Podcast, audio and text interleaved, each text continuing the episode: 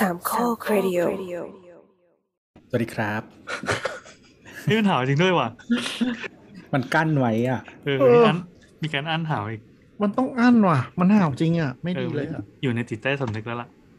เร็วมากบังคับกล้ามเนื้อได้อัตโนมัติ ต้องไปทำวิจัย อ๋อ แต่ว่าเวลาหาวอะ ถ้าเห็นคนอื่นหาวปกติ เหมือนมัน อืมหลายคนจะแบบชอบหาวตามอะ ใช่ มันคงเป็น trigger event อะไรบางอย่าง เออ ซึ่งไม่ดีเลย ไม่แต่ปกติคือ การหาวมันคือออกซิเจนไม่พออะ อืมใช่ อืมเหมือนเป็น evolutionary advantage มั้งไอการหาวตามอะจำไม่ได้ละเออมันอาจจะเป็นสัญญาณไงว่าแบบเอ้ยมีคนหายใจไม่สะดวกหาวแล้วทุกคนก็จะหาวกันตามเพราะฮุบอากาศเข้าไปอืม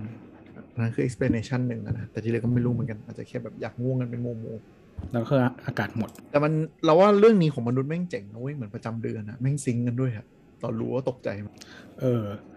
คือถ้าคนที่อยู่ด้วยกันหรือว่าอะไรอย่างเงี้ยจะสิงกัน โอ้โหแบบว้ายแต่ expect- evolutionary advantage ไงเพราะว่าถ้าคนหนึ่งมีลูกได้แล้วเรามีไม่ได้ก็จะไม่ได้ก็ไม่ดีเออเขาบอกว่าเหมือนจะเป็นช่วงที่ภาวะอ่อนแอให้มันซิงก์กัน เพราะว่าใน tribe มันจะได้แบบนึกออกไหมก็คือเป็นช่วงที่อ่อนแอพร้อมกันก็จะได้รับการแบบ cover หรือปกป้องมากกว่าปกติ ก็ถ้าเรามี ถ้าคนอื่นเขามีลูกได้แต่เรามีลูกไม่ได้ มันก็ต้องหมายถึงว่าทาง evolution มันก็คือไม่ดีปะใช่ใช่มันคงแบบซับกันอยู่แล้วคงลำบากมันจะเป็นจังหวะที่แบบวิ่งเงี้ยก็ปั๊มปั๊มกันพร้อมกันทั้งเผ่า ไม่คือมอนอกามัสมันเป็น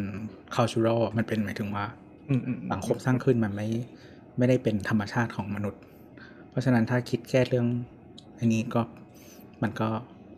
ไม่น่าจะดีถ้าเราไม่มีลูกมีลูกไม่ได้พร้อมคนอื่นแต่นี้มันก็ debatable นะว่า สิ่งที่เป็นธรรมชาติคืออะไร เพราะว่าถ้านับ natural selection ก็คือโพเดียมเมียเดียมันก็เป็นอะไรที่มันรอดมาจนถึงปัจจุบัน แต่อนาคตอาจจะเปลี่ยนไปไหมหรือว่ายังไงก็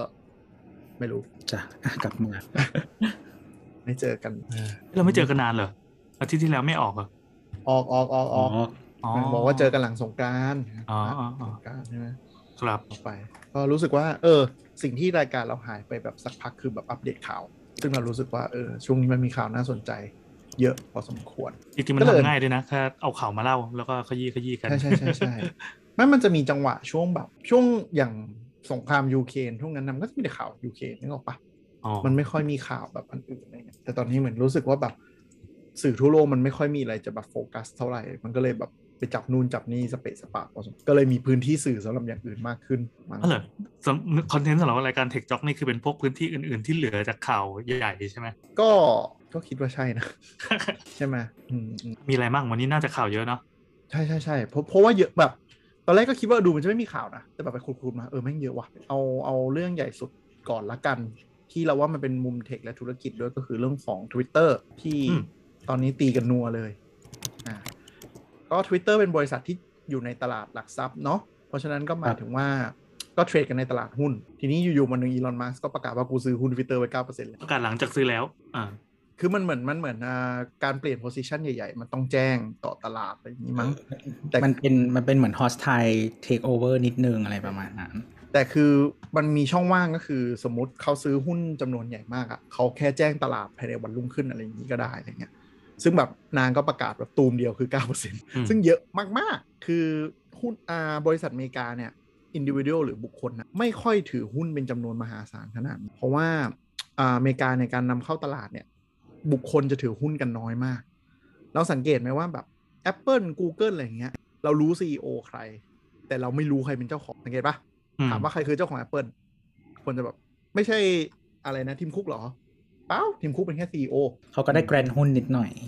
ใช่แต่ว่าก่อนหน้านี้ ก่อนหน้านี้ถ้าไม่ใช่วอร์เรนน่าจะเป็นเมียจ็อบส์มั้งอ่าแต่ไม่ได้ถือเยอะมากอะอ่าอย่าง Tim Cook เนี่ยเป็นผู้ถือหุ้นอ่า บุคคลที่ค่อนข้าง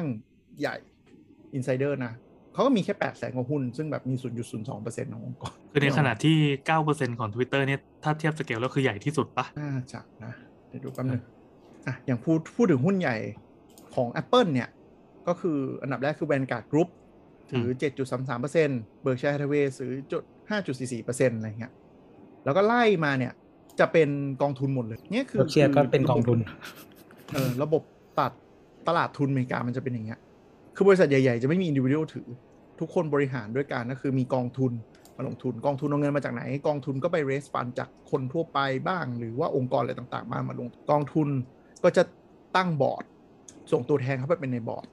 หรือว่าไป nominate คนที่น่าเชื่อถือมานั่งบอร์ดมาดูแลทีนึงซึ่งปัญหาก็คือมัสก์เนี่ยถือประกาศตู้มซื้อ Twitter 9% 9%เนี่ย ซึ่งส่วนใหญ่ 9%เขาควรจะได้บอร์ดอย่างน้อยหนึ่งคนอยู่แล้ว หรือมากกว่านั้นด้วย ก็ CEO Twitter ตอนแรกก็บอกว่าเรายินดีที่มัสก์มาถือหุ้นเรา แล้วก็พร้อมจะ offer ตำแหน่งบอร์ดให้มัสก์ก็บอกว่าไม่กูไม่นั่ง และกูประกาศได้ว่ากูจะซื้อทั้งองค์กรด้วยราคานี้ราคาที่สูงกว่าราคาตลาดสัก 20กว่าเปอร์เซ็นต์ประกาศว่ากูจะซื้อหุ้นให้หมดเลย เพื่อที่จะเอา Twitter ที่ไม่มีการไม่มีการปิดกั้นกลับมาทวิตเตอร์ที่ไม่มีการปิดกั้นอันนี้คือคำโฆษณาของเขาที่จะซื้อของเขาจะเขาจะเปลี่ยนเป็น private company ได้ปะอ่าใช่อาจจะ delist ด้วยหรืออะไรเงี้ยแต่ว่ามาร์ s เนี่ย คือเนื่องจากถ้าใครตามเนาะมาร์ s ทะเลาะกับมาร์ k ซักเกอร์เบิร์กก็เลยปิด Facebook Account ไป เพราะฉะนั้นช่องทางสื่อสารเนี่ย ก็เหลือแค่ทวิตอย่างเดียวที่ที่เขาใช้เป็นหลัก ปัญหาคือมาร์ s เหมือนเนี่ยทรัมป์เลยเออมาร์ s เนี่ยทวิตหลายอย่างหมินเมย์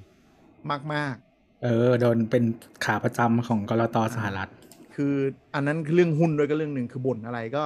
มีผลต่อราคาหุ้น ซึ่งอาจจะโดนอ่าก.ล.ต.สหรัฐปรับตลอด อีกอันหนึ่งคือเล่นมีม เล่นมีมที่มันคือมันหมิ่นเหม่เรื่องของการ hate speech บ้างหรือว่านั่นแหละการเหยียด ซึ่งเป็นประเด็น sensitive ในในอเมริกา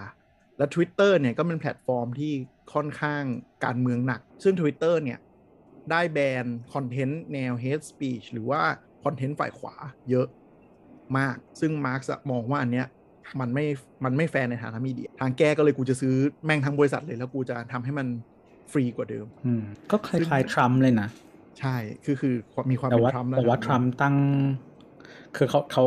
มันมันเป็นแพลตฟอร์มที่เขาใช้มากที่สุดและเป็นประจำทวิตเตอร์แต่ว่าแล้วก็โดนด้วยกรณีเดียวกัน แต่ว่า อืม เข้าใจว่ามัสก์เองอะไม่ได้เป็น ไม่ได้เป็น conservative ขนาดนั้น เป็นลิเบอรัลแหละ เออ เรียกว่าไงอะเป็นฐานเสียงกลุ่มหนึ่งของริพับลิกันแล้วกันคือ business liberal ที่รวย คือเอออืมไอ้ซ้ายขวาที่อเมริกามันไม่เหมือนที่อื่น ใช่ใช่ใช่ but anyway นะฮะก็คือเออแต่ว่าแต่ว่าของของทรัมป์ก็คือตัวคำพูดและความคิดอะมันมันเป็นสิ่งที่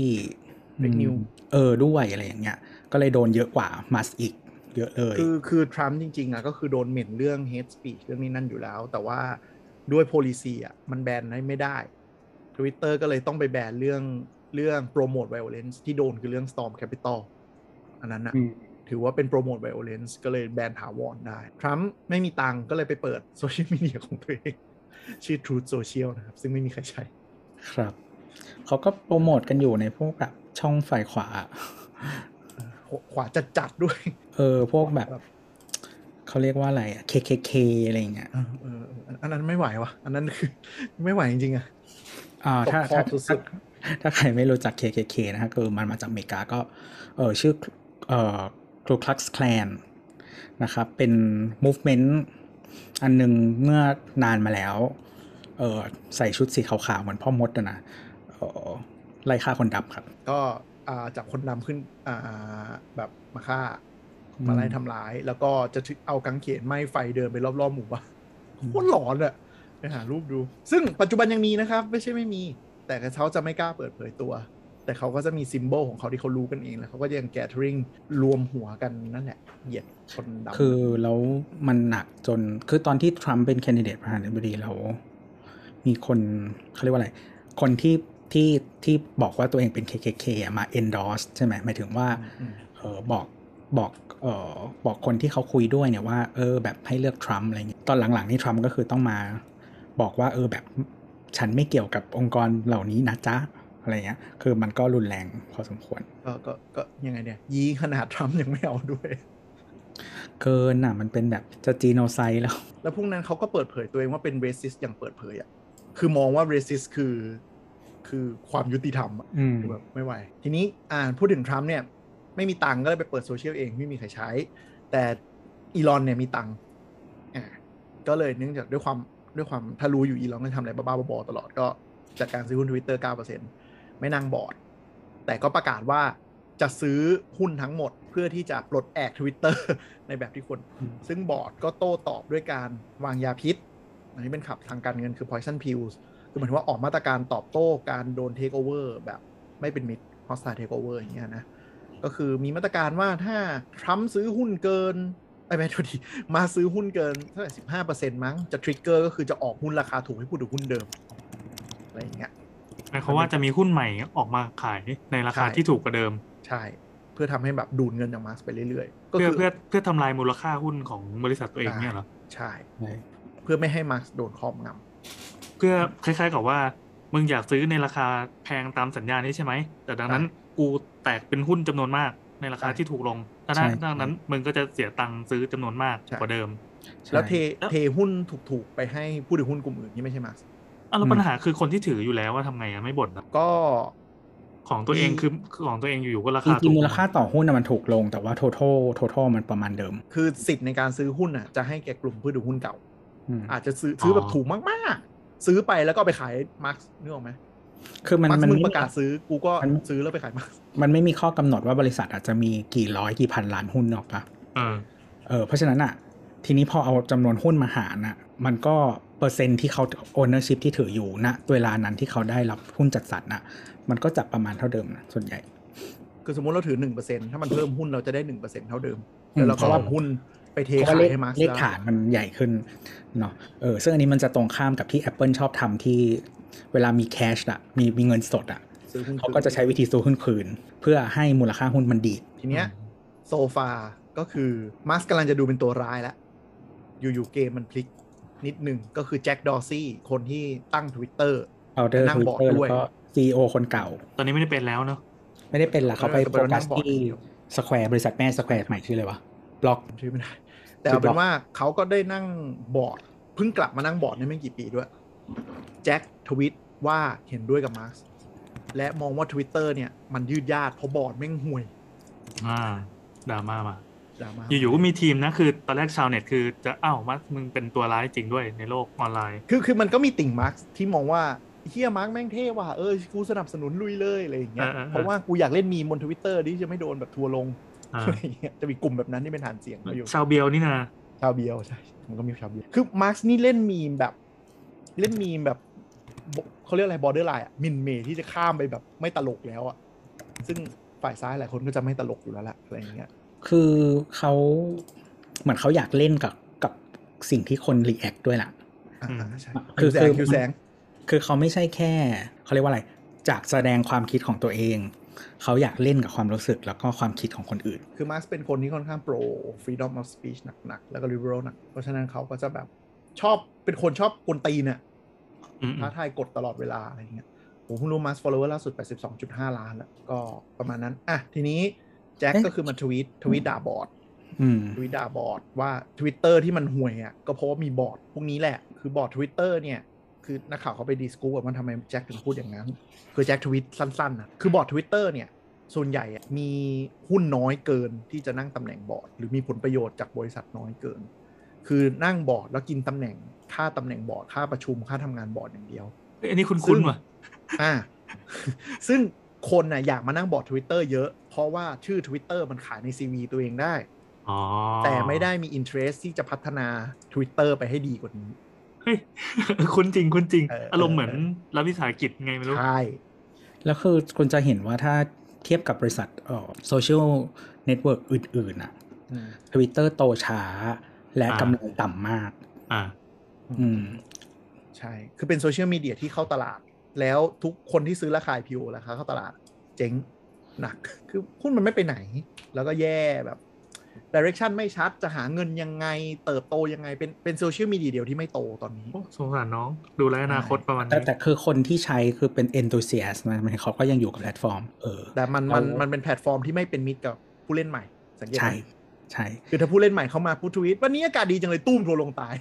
อะไรอย่างเงี้ยบ้าใครจะไปเจอ ไม่มันเป็นทั่วโลกนะ ไม่ใช่แค่ไทยเออเห็นป่ะไทยที่บอกใช่ appreciate เห็นป่ะฝนตกอะอากาศฝนตกอากาศเย็นดีจังทัวร์ยังลงเลยเห็นป่ะที่อเมริกาก็ได้นามิกอย่างนี้ มันไม่เป็นมิตรกับผู้เล่นทุกคนไม่ไม่ต้องใหม่หรอกไม่ไม่แต่ว่าเมื่อคุณ get get vibe แล้วคุณจะอยู่ได้ใช้ชีวิตได้นะใช่อ๋อก็ก็เนาะมันก็จะมีคนอย่างที่อเมริกาก็เป็นทุกคนสมัครใหม่มาเพื่อแบบเอ้ยสมัครทวิตเตอร์มาตามข่าวสารแล้วก็ทวิตอะไรบงบงๆหนึ่งปุ๊บทัวร์จะมาจากทุกสรรพสิ่งตู้ม ไม่แล้วแล้วตอนหลังมันมีระบบ suggestion แบบเยอะขึ้นเยอะมากจนใช่ลำจนลำคาญอะ แล้วบางทีมัน suggest ประเด็นที่ controversial เพราะว่าทัวร์เริ่มลงปุ๊บอัลกอริทึมทวิตเตอร์คือ อู้ทวิตนี้ popular โชว์ให้ทุกคนเห็นดีกว่า ปุ๊บทัวร์แม่งมาทั่วโลกเลยครับ ก็คือความประสาทแดกนี่มันเกิดจากตัวแพลตฟอร์มที่มันดีไซน์มาเป็นอย่างนี้ด้วย คือเราคิดว่าคนที่ดูแลเรื่องอัลกอริทึมอะไม่เก่งพอ คือไปดันอันที่มีอะ engagement เยอะคือดีเดี๋ยวออกไหม ซึ่ง engagement เยอะบางทีถ้าคุณไม่ไม่ไม่ไม่ตัดแต่งให้มันดีอะมันจะกลายเป็นว่าสนับสนุนให้ทัวร์ยิ่งลงมากขึ้นเรื่อยๆ คือในขณะที่ Facebook อะมีทีมตรงเนี้ยหลักร้อยคนอะเพื่อต้องปรับอัลกอริทึมตลอดตลอดตลอดเวลา ไม่งั้นมันจะแบบบางทีคอนเทนต์ที่มัน racist มันจะโผล่อะแต่ Facebook จะจะกันตลอดนึกออกไหมมีทีมคนด้วย Facebook อะแล้วก็แผลมันเยอะด้วย เออคือคือมีมีทั้งทีมที่ที่เป็นเขาเรียกว่าอะไร เป็นเชิงเดฟอะนะที่ที่ที่ที่ ทำให้มันเลินอะแล้วก็ทีมที่ที่คนจริง ๆ นั่งที่เป็นแบบได้ค่าแรงน้อยๆแล้วก็มาสอนก็คือการทำงานของเขาก็คือเป็นการสอนระบบอีกแบบหนึ่งเนาะก็คือจริงจังกว่า แต่ Twitter สังเกตดูว่าแบบต่อให้แพลตฟอร์มจะบอกว่าแบบอะไรนะพ o r n o g r a p h y ผิด แต่ก็จะคิดโป๊เต็มไปหมดเลย คือมันไม่ได้มีการกรองอะจริง ๆอะถ้าแต่จริง ๆ มันก็ปลิวเยอะนะวิธีที่ทำให้ไม่ปลิวก็คือตั้งทุกคอนเทนต์อะให้มันเป็น explicit เพื่อให้รูปมันไม่ขึ้นออโต้อะแล้วมันจะไม่ปลิวเว้ยก็คือบอทไม่เก่งทีมไม่เก่งพอในการกรองคอนเทนต์แล้วก็นั่นแหละ คือเอายังไงเดีย quote ทวีตได้อะไรอย่างเงี้ยมันเป็นอะไรที่มันอุดมให้ทัวร์มาลงอะมันเป็นอ r ร m e n t แบบนั้น แล้วก็ไม่ได้มีการแก้ไข เออ แล้วก็ล็อกล็อก reply ได้แต่ว่าล็อกโ u ดไม่ได้ตอนนี้อ่าอย่างเงี้ยก็ทัวร์ก็ลงต่ออยู่ดีคือไอ้คือการล็อก reply อะเป็นการกันทัวร์อันนี้คือมอันที่เขาทำมาใหม่เพื่อกันทัวร์ ปรากฏว่าวัฒนธรรมทัวร์ปัจจุบันคือการ quote ไปแขวนก็มีทั้งสองแบบ อืมมีทั้งสองแบบ แต่ว่าถ้าเป็นโบโบ quote เท่านั้นโบจะไม่ reply ใคร ก็คือเนี่ยที่มีแปะๆเข้าไปในในในกรุ๊ปก็คือเนี่ยมีมที่อีลอนมัสก์แบบแปะๆตลอดตลอดเวลา คือมันเป็นตัวเกรียนน่ะแต่คือคนเกรียนระดับเนี้ย ถ้าอยู่ในกรุ๊ปเดียวก็คือจะเป็นพวกแบบขี้โมยนึกออกปะแต่นี่คือขี้โมยที่รวยที่สุดในโลกอืมก็คือมีคนแซวว่าอีลอนมัสอะจะซื้อ Twitter เพราะว่าต้องการทำ edit button เท่านั้นเองอืม คืออีลอนแม่งพูดว่ากูอยากได้ปุ่ม edit มาประมาณ2ปีแล้วทางแก้ก็คือมึงไม่ทำให้สดีกูจะซื้อมึงแม่งเลยอะไรอย่างเงี้ยเราก็ซวไม่แต่มันมันเป็นเสน่ห์ของทวิตเตอร์นะการไม่มี edit button อะเออนี่ไม่รู้ อันนี้อันนี้คือคือมีมาคืออีลอนทำอะไรมันมีหมดอะอะแต่ปัญหาก็คือ controversial ตรงเนี้ยคือเมื่อแจ็คออกมาพูดอย่างเงี้ยอ่าผู้ถือหุ้นทวิตเตอร์หรือคนอื่นก็เริ่มแบบเอ๊ะ หรือจริง ๆ บอร์ดทวิตเตอร์มันมีปัญหาจริง ๆ วะอืมก็เลยเริ่มระส่ำระสายแล้ว ก็คือจริงๆอะเหมือนตอนที่ทวิตเตอร์มันมีปัญหาหนักๆแล้ว ตอนนั้นคือแจ็คออกไปแล้วอืมสุดท้ายแจ็คกลับมา เออกลับมาแล้วก็เหมือนดีขึ้น นิดประมาณนึงไม่ได้ไม่ได้แบบว้าวมากแต่ก็ดีขึ้น แล้วก็จนมาเพิ่งออก แล้วก็เปลี่ยน CEO ใหม่นี่แหละ CEO คนใหม่ก็ไม่ก็ไม่ค่อย well-known เท่าไหร่ แล้วก็ตัวแจ็คเองก็เบื่อทวิตเตอร์ก็เคยออกมาบ่นจริงๆ ว่าเบื่อทวิตเตอร์เลยไปตั้งใจดู Payment ไป NFT แจ็คนี่จะค่อนข้าง pro คริปโตมาก เขาไปด้านนั้นแหละ เขาก็ไม่ค่อยอยากยุ่งทวิตเตอร์ทีนี้มันก็มีการตอกย้ำลงมาอีกว่าอีลอนมัสก์บอกว่า บอกผู้ถือหุ้นคือทวิตนะนะแต่พูดไปถึงผู้ถือหุ้นว่า ถ้ามึงขายหุ้นให้กูเนี่ย สิ่งที่กูเข้ามาทำอย่างแรกก็คือตัดเงินเดือนบอร์ดทิ้งหมดเลยประหยัดไปปีหนึ่งสามล้านเหรียญนะเว้ยอัดก็คือเป็นศูนย์เหรียญเลยใช่เพื่อจะดะพูดง่ายๆก็คือจะไล่แบบบอร์ดที่มากินเงินเดือนแล้วไม่ทำอะไรออกอะอืม ไอ้เดี๋ยวเหมือนพี่แอนที่นี่ว่าเหมือนรัฐวิสาหกิจจริงๆว่ะคือคนมาจริงเพื่อแบบจริงนั่งบอร์ดเพื่อประดับ CV ตัวเองว่าเฮ้ยกูเคยเป็นบอร์ดของ tech firm นะเว้ย แต่ไม่ได้เป็นคนที่มี drive อะไรอย่างคือเงี้ยฟังดูไม่ใช่บริษัท tech เลยอะอ่าใช่ ก็เลยแบบค่อนข้าง controversial เหมือนใครเคยให้สัมภาษณ์วะไม่ไม่รู้ใช่มาร์กซักหรือเปล่านะอะผ่านผ่านตาอืมที่เหมือนประมาณว่าแบบทวิตเตอร์เป็นคือในแง่แอสเขาเรียกอะไรคอมพานีอะมันมันมี potential แต่ว่าอืมมันไม่เคยถูก กรูมหรือว่าจัดการอะให้มันให้มันไปถึง potential ของมันก็เลยเป็นได้แค่นี้ต้องเสียดายน้องอืมก็อืม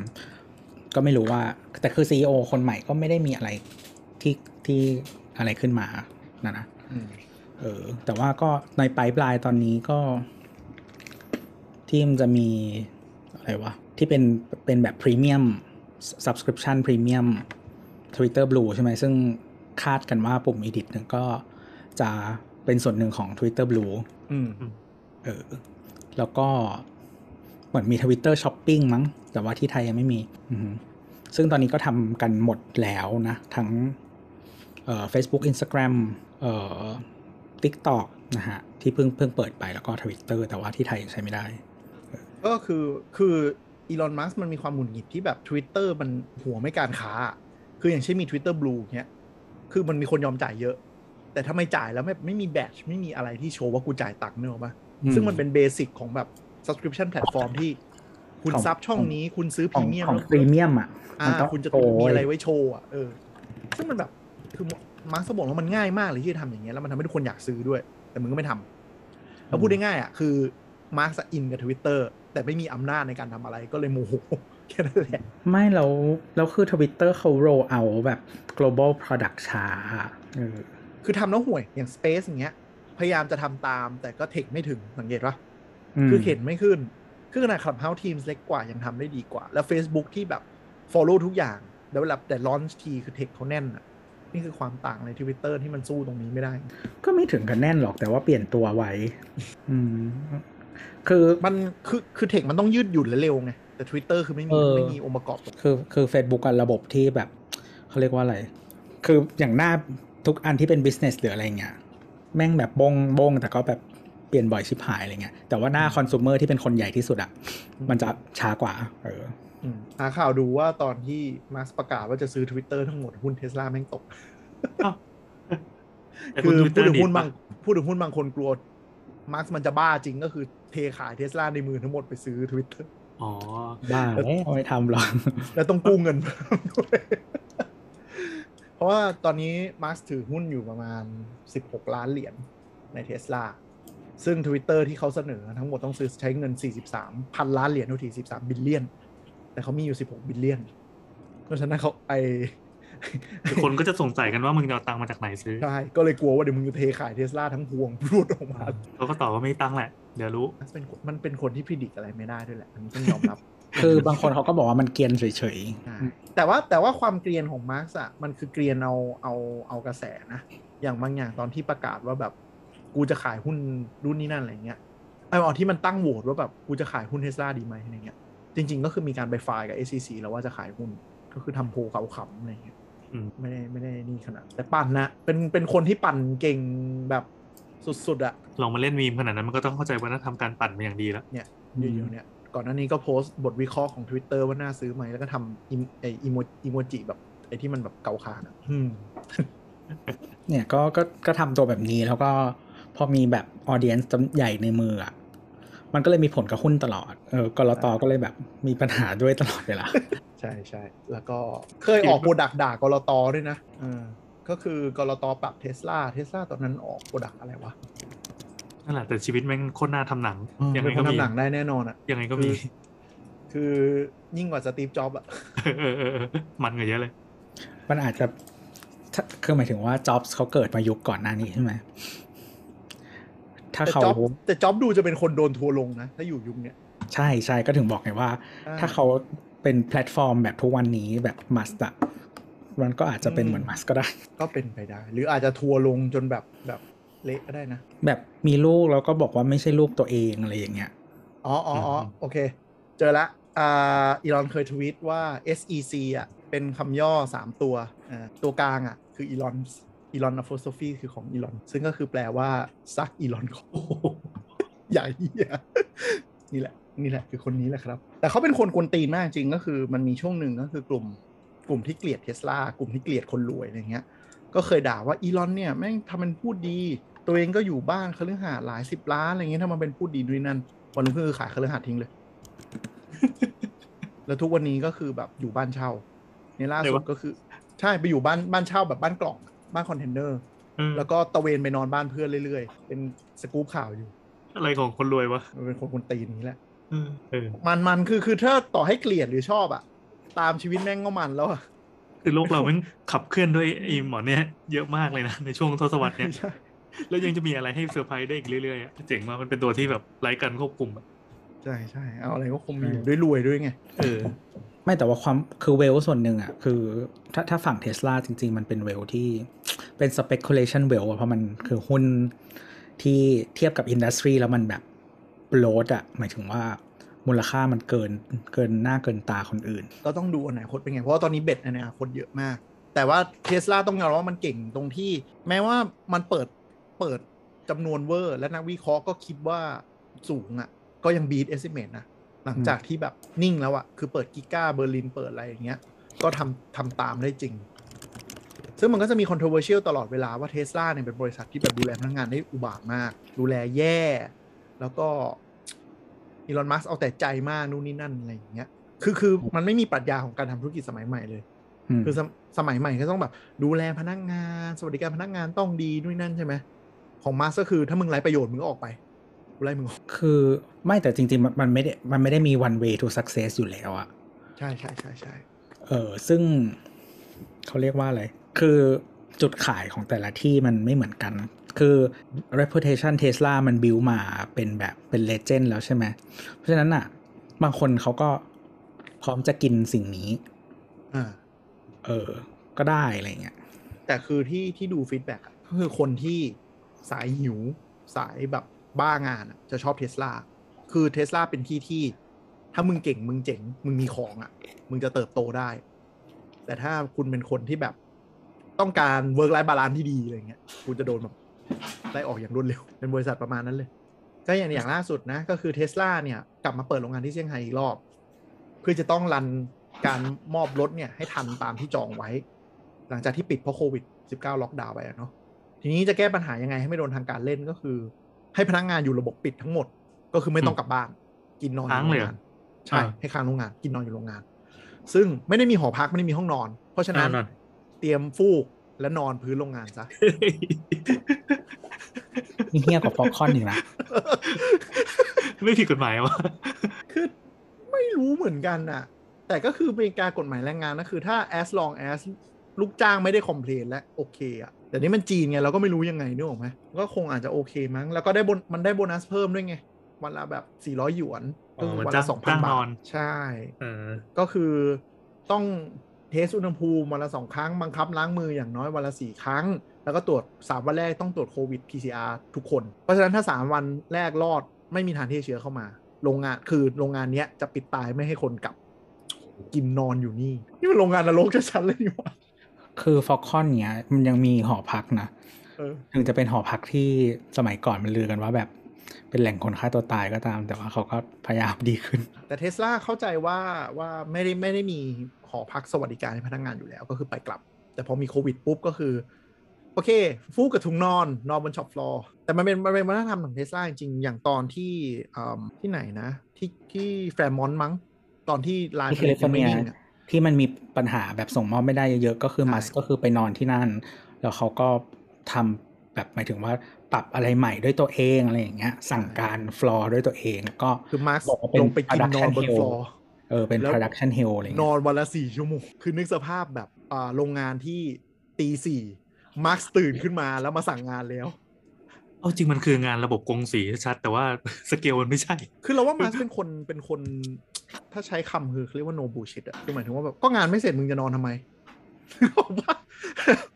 ก็เข้าใจได้เข้าใจได้ใช่เป็นเอคนอลุยแต่ว่าแต่คือแต่คือส่วนหนึ่งหมายถึงว่า การที่เป็น entrepreneur อะหรือเป็นเจ้าของกิจการอะ value ที่คุณ collect จากสิ่งที่คุณ contribute อะกับกับกับคนการที่เป็นพนักงานอะเออถ้ามันไม่จัดการให้มันสมเหตุสมผลกันอะมันก็จะมีปัญหา ใช่ใช่เขาเทสลาก็เลยเป็นบริษัทที่ไล่คนออกง่ายมากอะอืมคือหมายถึงว่า ถ้าใครเริ่มแบบ เฮ้ย ไม่แฟร์เว้ยแบบนี้เขาก็แบบมึงออกไปเลย คือที่นี่ต้องการคนแบบ เราว่ามันเหมือน Apple ยุคจ็อบอะอืมคือที่เนี่ยต้องการคนหิว แล้วก็ กระหายอยากทำตลอดเวลา ถ้าใครจะมาแบบสบายคือไม่ต้องอยู่ที่นี่ คือจ็อบยงนั้นเนาะดูถ้าดูชีวประวัติก็คือนั่นแหละก็ไล่ออกใครที่แบบสกิลไม่ถึงมึงออกไป ใครที่แบบมาอู้งานเก่งออกไป ใครที่ไม่คอมมิตกับงานออกไปอะไรอย่างเงี้ยคือคือพอฟังข่าวนี้ต่อจาก Twitter ซึ่งจริงเป็นข่าวต่อเนื่องกันนะวัฒนธรรมองค์กรมันคือตรงข้ามกันเลยจริงใช่ๆอันนี้นี่เชื่อแชะนั่งกระดิกตีนรอเงินเดือนใช่อันนี้คือแบบมึงจงมาด้วย passion จริงๆเออ Facebook ให้กับกู Google ก็ทำพยายามทำ ตัวให้มัน chill ขึ้นเรื่อยๆนะอืมมันเป็นเทรนด์ของของยุคแบบหลังๆเลยเนี่ยที่บริษัท tech จะต้องแบบโอ้ยเอาใจโอ้ประคบประหงมใช่เพราะว่าใช่คือเพราะว่าเพราะว่าคนมันคือโอ้โหมันมันรับคนกันตลอดเวลาอืมคือมันมันมันเป็น mindset นี้ด้วยว่าบริษัทที่อย่าง Facebook Google ที่มันใหญ่อะเขาเชื่อว่าถ้าคนมี passion กับงานอินโนเวชันอืมมันจะเกิดอืมนึกออกไหมคือถ้าคนแบบมีอิสระก็จะแบบอยากทำนู่นทำนี่อะไรอย่างเงี้ยแต่มาร์คจะกลับกัน มาร์คคือ กูไม่ปล่อยให้มึงคิดอะกูคิด direction แล้วมึงตอบกูว่าทำได้หรือไม่ได้ หรือหน้าที่ของมึงคือต้องคิดอะไรใหม่ ๆ มึงก็ต้องคิดออกมาใหม่ ๆ ถ้าทำไม่ได้ก็ออกไป อีเมลฉบับนั้นน่ะ ตอนนั้นใครใช่คนแชร์มาอะเขียนอะเล่าเล่าหน่อยผมแชเล่าหน่อยไปก็คือมีอีเมลฉบับหนึ่งอะมาร์กส่งมาว่ามาร์กส่งหาทุกคนในในองค์กรว่าปรัชญาการทำงานที่นี่คือ ถ้ากูสั่งหน้าที่ของมึงคือ แย้ง หรือถาม ถ้าอ่าถ้าอะไรนะ ถ้าไม่ทำคือก็คือถ้าคือประมาณว่าถ้ามันผ่าผ่านไปแล้ว มันก็ไม่เออ มันไม่มีสเปซให้คุณมาทำอะไรกับมันแล้วว่าคือกูสั่งอะมีหน้าที่คือถามหรือแย้ง แต่ถ้าไม่ทำก็ออกไป อืมอย่างนี้เลย ซึ่งมันก็เลยทำให้เทสลามันค่อนข้างเร็ว แล้วก็ คือเราว่าอีลอนก็ต้องมีคนรอบตัวในระดับ บน ๆ ที่ไว้ใจได้อะก็เหมือนเหมือนยุคจ็อบที่จะมีนึกออกว่าเฮดเจ็ดแปดคนที่แบบ ฝากผีฝากใครได้เหมือนเหมือนไอฟ์เหมือนทีมคุกอะไรอย่างเงี้ยเขาก็ทำงานแบบนั้นเลย ก็คือแบบถ้ากูจะทำอย่างเงี้ย หน้าที่ข้างล่างคือตอบคำถามไม่ได้ว่าทำไมทำไม่ได้ หรือว่าจะทำอะไรให้ดีกว่านี้ แต่ถ้าแบบไม่ทำคือดื้ออะไม่ทำหรือว่าก็เชิญออกไปอืมคือคือถ้าคุณไม่เห็นด้วยคุณก็ต้องถามหรือว่า challenge ตั้งแต่ตอนนั้นอะไรประมาณนั้นวิธีไม่คิดใช่ว่าดื้อคือคือมันมีมันมีแบบเคสใน Google หรืออะไรเยอะที่ direction ลงมา แล้วพนักงานไม่เห็นด้วย ก็คือไม่ทำ Google อะชอบไปทำเออไม่ทำหรือไม่ก็แบบส่งเมลเวียนทำ petition เอออะไรให้คนมาประท้วงกัน ใช่ ซึ่งอีลอนก็คือชัดเจนมากเนี่ยนี่คือมึงไม่ใช่เจ้ามึงไม่ใช่ผู้ถือหุ้นอะ มึงไม่ใช่ CEO อะมึงไม่ได้กำหนด direction มึงมีหน้าที่ทำตามสิ่งที่กูสั่ง ก็ค่อนข้างเป็นคนชัดเจน มันก็เลยเป็นวัฒนธรรมองค์กรอย่างนี้แหละวัฒนธรรมองค์กรแบบสายไฟกันหมดเลยซึ่งมันมันก็ดุจริง แต่วัฒนธรรม Google ก็ฆ่า Google เหมือนกันนะ Google นี่นี่เราว่าเราว่า CEO ใหม่ไม่เก่ง เละมากตอนเนี้ย Google แบบเละมากจริง direction สิ่งที่เก่งขึ้น Microsoft อะตอนนี้เก่งขึ้นเยอะมากจริงอืมๆ CEO มีผลมาก ก็เลือกเลือกคนดีข่าวจบ Twitter เอ่อ Tesla ไปอีกอันนึงที่เราว่าน่าสนใจมากก็คือเรื่องของขอแวะไปนิดนึงก็คือเรื่องของอาตั้งการตั้งโรงงานแบตในอินโด CATL เป็นผู้บริษัทที่ผลิตอ่าผลิตแบตใหญ่ที่สุดของโลกนะครับ อันดับ 2 คือ LG CATL เนี่ย เป็นบริษัทจีน ซึ่งผลิตแบตอันนี้ล้วนเฉพาะแบตรถปะๆอะไรนะ เฉพาะแบตรถปะใช่อ่าแบตรถกับแบตระดับสเกลพวกโซลาร์ฟาร์มพวกอะไรพวกนั้นนะจะเป็นแบตใหญ่ indus trial อ่า industrial CATL เนี่ยใหญ่สุด CATL อะนะ ก็ล่าสุดก็มีประกาศแล้วว่าจะเปิดโรงงานแบตที่อินโดนีเซีย เราเคยพูดไปตอนก่อนว่าอินโดนีเซียเป็นแหล่งที่มีผลต่อแบตลิเธียมมาก เพราะฉะนั้นไม่แปลกที่เขาจะไปตั้งโรงงานแบต ซึ่งก็เป็นไปได้ว่าอินโดเนี่ยจะแซงภูมิภาคนี้ขึ้นมาเป็นแหล่งที่ผลิต EV หรือ infrastructure ของ EV ขึ้นมาได้ ก็ต้องน่าจะซึ่งไทยเนี่ยเราก็เคยมีไปขอไปวิ่งเจรจาเรื่อง BO BOI แต่สุดท้ายก็คือน่าจะติดเรื่อง resource เพราะว่ากฎหมายอินโดเนี่ยเขาไหวตัวทัน ว่าลิเทียมเนี่ยน่าจะมีผลก็คือสั่งตัดโคต้าส่งออกเลย แล้วก็ไปเชิญชวนบริษัททั่วโลกว่า ถ้าอยากใช้ลิเทียมจากเรา มึงมาตั้งโรงงานที่นี่ ถึงจะมีโควต้าได้ใช้อืมก็เลยอาจจะทำให้โรงงาน EV ทั่วโลกหรือโรงงานแบตอินฟราด้านไฟฟ้าเนี่ยอาจจะต้องมาตั้งลง เราก็จะได้ benefit ก็คืออย่างน้อยก็คือในอาเซียนเนี่ยเรานำเข้าอาจจะภาษีสูงถึง 20%ก็จะมีโชคดีตรงนั้น หรืออย่าง Hyundai Ioniq 5 ที่มาเปิดตัวบ้านเราเนี่ยที่โชว์ตัวรถรถอันโชว์น่าจะมาประมาณเดือนหน้าที่ที่ตัวนั้นเนี่ยก็คิดว่ารุ่นที่ขายไทยน่าจะเป็นตัวที่ประกอบอินโด ตอนแรกบอกว่าจะเป็นตัวประกอบเกาหลี แต่คงเข้าใจว่าไปทำ price structure มันแล้วมันน่าจะแรงเกิน ก็มีข่าวแว่วๆว่าจะย้ายเป็นตัวขึ้นอินโดให้เสร็จก่อนแล้วค่อยมาเป็นผลดีต่อเราไหมเขามีโรงงานที่อินโดอยู่แล้วเออต้องต้องถูกถูกกว่าเกาหลีครับถูกกว่าเกาหลีแน่นอนอืมอ่าเออแต่ใน scheme จะภาษีแต่จะลดสเปคไหมอันนี้ต้องดู เออ ก็ก็คือ คือถ้าต้องดูว่าเขาอยากขายที่ไหนเป็นหลักในที่โรงงานอินโดอะเพราะว่าถ้าเขาขายอินโดเป็นหลัก ตลาดมัน mature น้อยกว่าเราเยอะ เออจริง ๆ consumer products เกือบทุก cat อะตลาดเมืองไทยจะปกปกติมันเป็นมันเป็น test tester ได้สำหรับ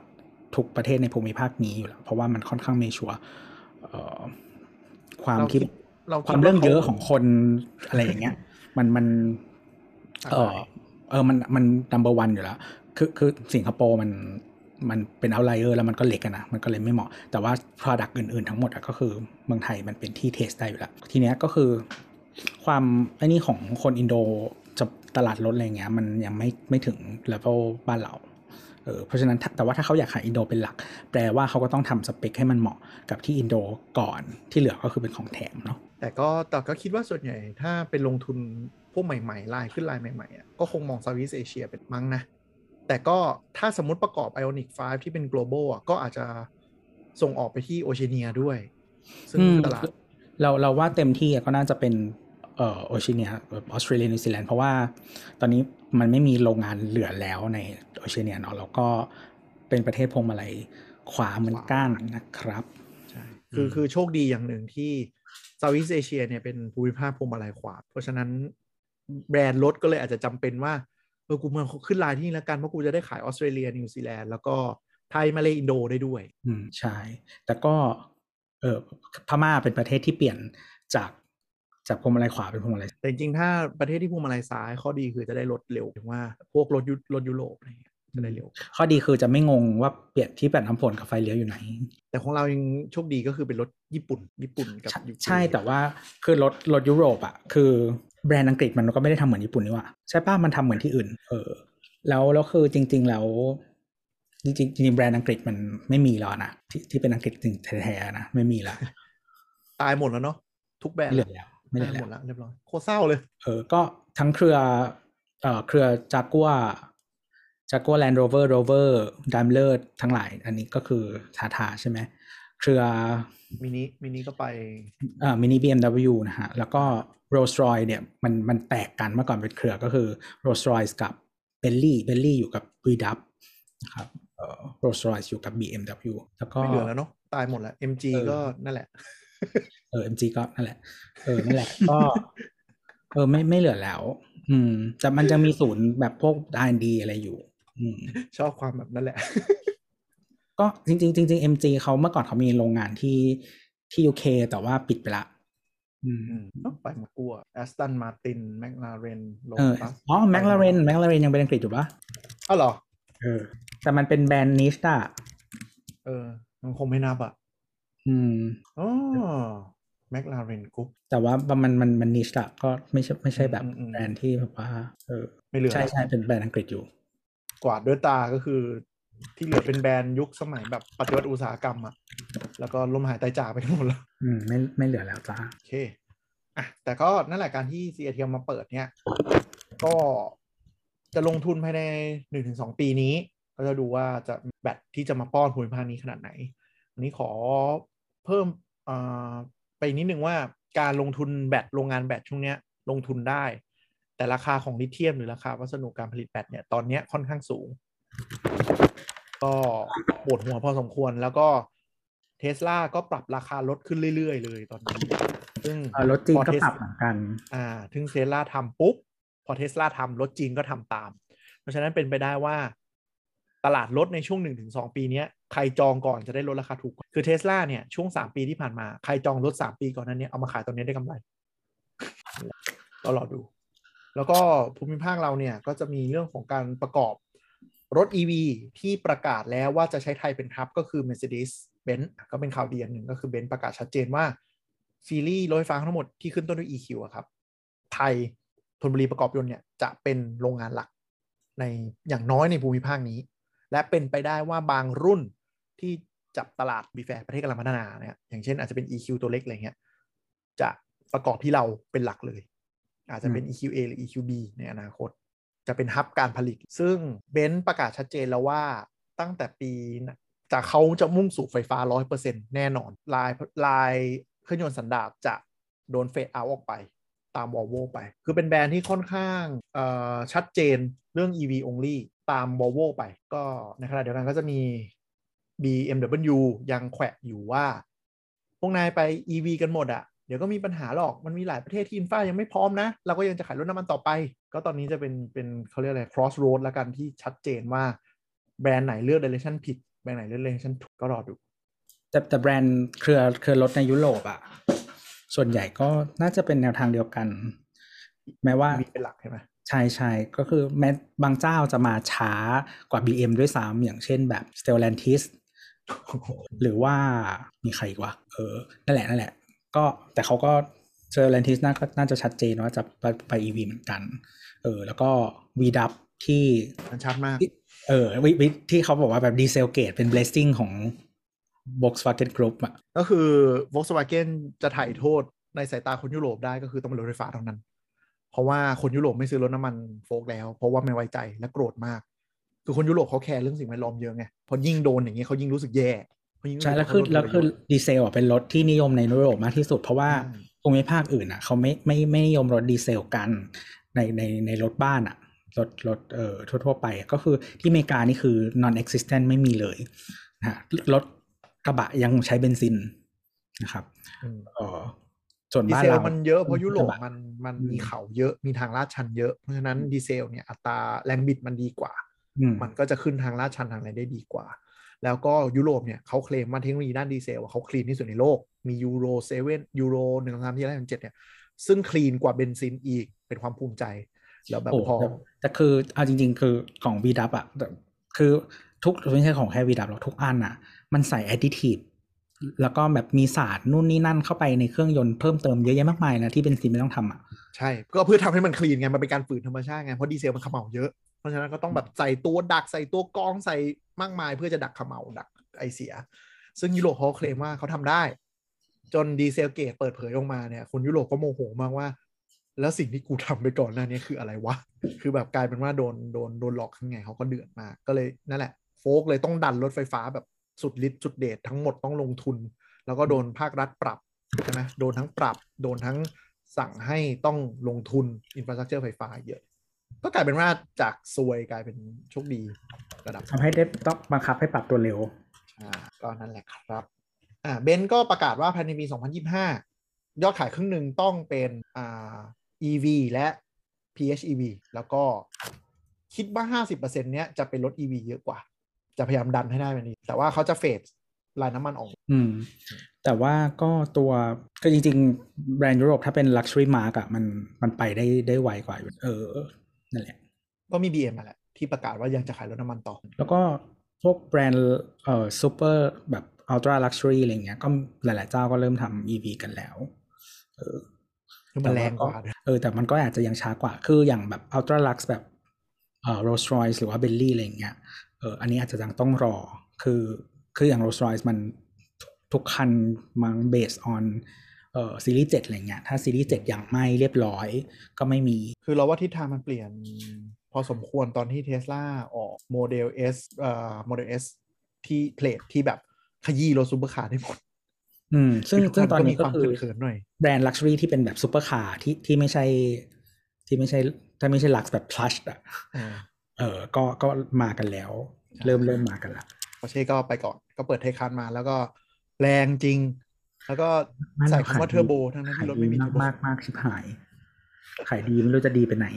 แต่มีความแบบตลกอะ คือรถสปอร์ตมีคำว่ารุ่นเทอร์โบ แต่ไม่มีเทอร์โบนะ เป็นไฟฟ้าล้วน แต่แบบเทอร์โบเป็นสัญลักษณ์ของคำว่าความแรงไปแล้วก็เลยใส่คำว่าเทอร์โบมาแบบอะไรวะเนี่ยรถประจำเขาใหญ่อืมแต่ว่าคือแต่ถ้า Taycan เมืองไทยขายดีมาก แต่ว่าส่วนหนึ่งเพราะว่า เออถ้าถ้าไปดูคู่แข่งในตลาดที่อยู่ในเซกเมนต์ใกล้เคียงกันอะอย่างอย่างรถคู่แฝดของไทยคานคือ Audi ใช่ปะอือฮึมันคือ Audi อะไรวะ e-tron อะไรวะอีตรอนจีทีเออ e ชื่อเฮียชื่อหมาย Audi เนี่ยเออ e-tron GT อะราคามันเกือบจะเท่าไทยคานเลย เออแต่ว่า as a brand อะคือ Porsche มันเป็นแบรนด์ exotic กว่า เพราะฉะนั้นถ้าคุณจ่ายเงินเท่ากันเออ Porsche มันก็น่าจะดูใช่ได้อะไรเยอะกว่า เป็น mind เป็น mindset ของโดยเฉพาะเอเชียเลย คือปอร์เช่นี่ยอดขายเอเชียทะลักมากนะครับ มาจากจีนและ Southeast Asia ล้วนเออก็ทำรถแบบ Cayenne ๆรถแบบอะไรอย่างเงี้ย แล้วก็จริงๆ Porsche เนี่ยมันมี nickname ว่าเป็นรถ mid life crisis ยุคก่อนนะ คำว่ารถรถยุค mid life crisis หมายถึงยังไง หมายถึงคนอายุประมาณ 40 เนี่ย เริ่มมีตังค์แล้ว จะซื้ออะไรดีวะ จะซื้อรถมันก็อยากจะซื้อดีๆหน่อย จะซื้อดีไหม บางคนก็จะแบบอะกูซื้อ Porsche เลยแล้วกันเป็นแบบเป็นให้รางวัล มันเลยกลายเป็นว่า Porsche ยุคก่อนอะสังเกตจะเป็นแบบคนขาวแก่ๆขับกันขับ 911 อะไรอย่างเงี้ยมันเป็นอย่างนั้นเลยแต่ว่าภาพลักษณ์ปอร์เช่หลังๆจะเป็นรถวัยรุ่น วัยรุ่นประสบความสำเร็จอย่างรวดเร็วอายุ 30 ต้องซื้อปอร์เช่ รวยไม่รวยกูมีปอร์เช่ไปก่อนก็คือเช่ามาถ่ายรูปไม่หรอกหลังๆเขาซื้อกันเยอะเพราะราคาก็เป็นมิดขึ้นใช่ไหมเออเออแต่ว่าแต่ว่าตอนหลังๆ ที่มันเป็นทำยอดให้จนทุกคนต้องทำตามอะอืมก็คือรถที่มันใช้ในชีวิตประจำวันได้ อย่างพานาเช่เมนล่าคาเยเออพานาเมล่า SU หรือว่าพวก SUV แบบคาเยนมาคารอะไรเงี้ย อันเนี้ยคืออันที่ทำให้ยอด Porsche มันกลับมาโต แล้วก็ เอ่อพวก performance brand หรือว่าแบบพวก luxury ultra lux อะไรเงี้ยต้องกลับต้องมาทำตามเลย ไม่ว่าจะเป็นแบบ Lamborghini เออหรือว่าเอ่อ Rolls Royce Bentley อะไรก็มีมาคือมันมีมันมันคนพบอย่างหนึ่งด้วยว่าซุปเปอร์คาร์มันดูดีอะแต่มันใช้งานจริงลำบากเนี่ย บางคนเขาก็ไม่ซื้อใช้ ต่อให้มีเงินก็เลยต้องปรับตัว แล้วก็นั่นแหละปอร์เช่มันก็เป็นแบรนด์ที่ คือมันมีคนบอกว่าปอร์เช่มันคือแบบมันคือ new Mercedes อะ คือสมัยก่อนคน success ต้องซื้อ Mercedes นึกออกไหมซื้อเบนซ์ในในในเอเชียนะในเอเชียรวยใหม่เอออันเนี้ยรวยใหม่ก็คือซื้อเบนซ์คือเกลื่อนละเบนซ์อ่าคือกลายเป็นแบบเฮ้ยคนทำงานบริษัทก็ซื้อกัน เพราะฉะนั้นกูต้องไปซื้อปอร์เช่เพื่อแสดงความ success อันนี้เป็นเทรนด์ที่เทรนด์ในในไทยและจีนจะเหมือนกันเรื่องนี้เลย คนจีนยุคก่อนจะแห่ซื้อเบนซ์นึกออกไหมมีตังค์หน่อยกูต้องซื้อเบนซ์มีเบนซ์ประดับบ้านอะจะได้รู้สึกว่าชีวิตกู successตอนนี้มันอยากมาปอร์เช่ แต่คือแต่คือ VW ขายดีกว่านะที่จีนอะแต่จีนตอนนี้มาแรงก็คือรถในประเทศอืมค่อนข้างค่อนข้างมาแรงมาก ๆ เลย ต้องยอมรับว่ารถจีนฮะแต่อย่างเราพูดไปตอนที่แล้วยัง BYD อย่างเงี้ย ก็อยู่ๆเราพูดไปว่าประเทศตัวเองขายดีตอนนี้ก็โผล่ๆแง้มจะมาเริ่มบุกตลาดสวิสเอเชียแล้วแต่ว่าอะแต่ว่าคนรวยเขาก็ยังขับรถยุโรปกันอยู่นะแต่ว่าจริง ๆ ส่วนหนึ่งต้องดูด้วยแหละว่าไปที่เมืองไหน เพราะว่า character คนแต่ละเมืองที่จีนอะไม่เหมือนกัน เออแบบ ยี่ห้อ popular แต่ละที่ไม่ไม่เหมือนกันเว้ยใช่ใช่คือจีนมันใหญ่เหมือนอเมริกาไงเพราะฉะนั้นแต่ละแต่ละมณฑลเขาจะมีความต่างคนละประเทศเลย อย่างประเทศไหนหัวตะวันตกหน่อยก็จะรถยุโรปอย่างประเทศไหนมีความเป็นแบบจีนจีนอะไรเงี้ยก็จะแบบอุ้มรถจีน คือถ้าไปมีควมปักกิ่งหรือเซี่ยงไฮ้อะคือรถมีแต่รถยุโรปเลย แต่ว่าแต่ว่าด้วยความเป็นรถไฟฟ้าเนี่ยที่ที่คนจีนเขาก็เชื่อว่ารถไฟฟ้าเขาเป็นแนวหน้า ซึ่งก็เป็นแนวหน้าจริงๆนะถ้าไม่นับเทสลาเนี่ยก็มีการซื้อรถ ไฟฟ้าของจีนมากขึ้น คนรวยก็แห่กันซื้อด้วย มันมีฟีเจอร์หนึ่งที่แบบคนจีนชอบก็คือ UI UX ภาษาจีนทำโดยคนคือคือเมืองจีนเป็นเมืองที่ไม่กระดิกภาษาอังกฤษเลย และทุกแบรนด์เข้าไปต้องตั้งชื่อแบรนด์เป็นภาษาจีนใหม่หมด เขาบังคับเออในรัฐบาลบังคับ ความเชื่อด้วย เพิ่งรู้เหมือนกันว่า ชื่อที่ไม่มีความหมายในภาษาจีนคือชื่อที่แย่นี่ soft power เออทุกคำต้องมีความหมายคือหมายถึงว่าแบบ เล่นชื่อแบรนด์อะก็ต้องมีแบบยิ่งใหญ่ภูเขาเกรียงไกรความไม่เจริญอะไรเพราะแต่บางที pronounce เราไม่มีความหมายมันพอได้นะ เพราะว่าตัวอักษรทุกตัวมันมีความหมาย ใช่ใช่ใช่เพราะฉะนั้นก็จะแบบคือหน้าที่คนตั้งชื่อแบรนด์ในจีนก็คือ สมมติแบรนด์ ชื่อนี้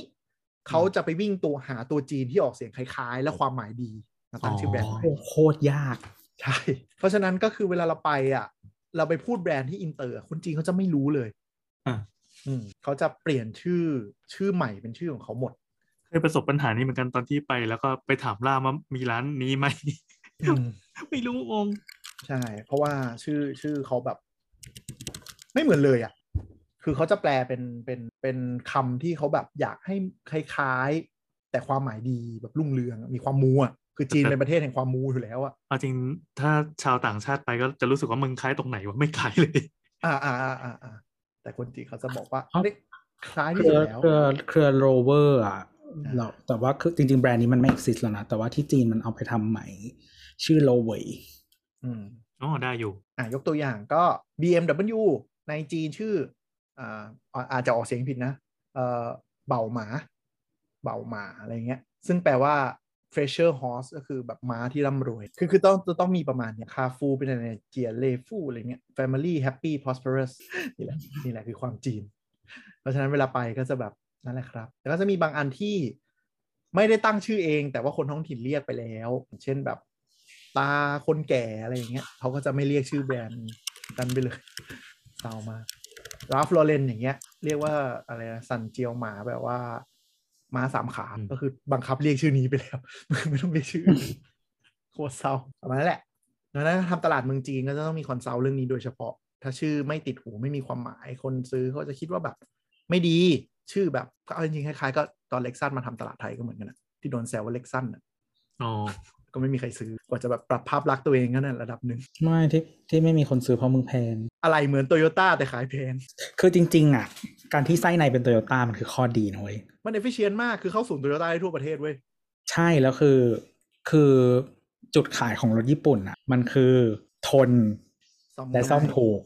และมีอะไรเทียบเยอะไม่จำเป็นต้องนู่นนี่นั่น ช่างไหนๆก็ซ่อมได้ แต่คนไทยก็จะคิดว่า เดี๋ยวนะ กูซื้อ Fortuner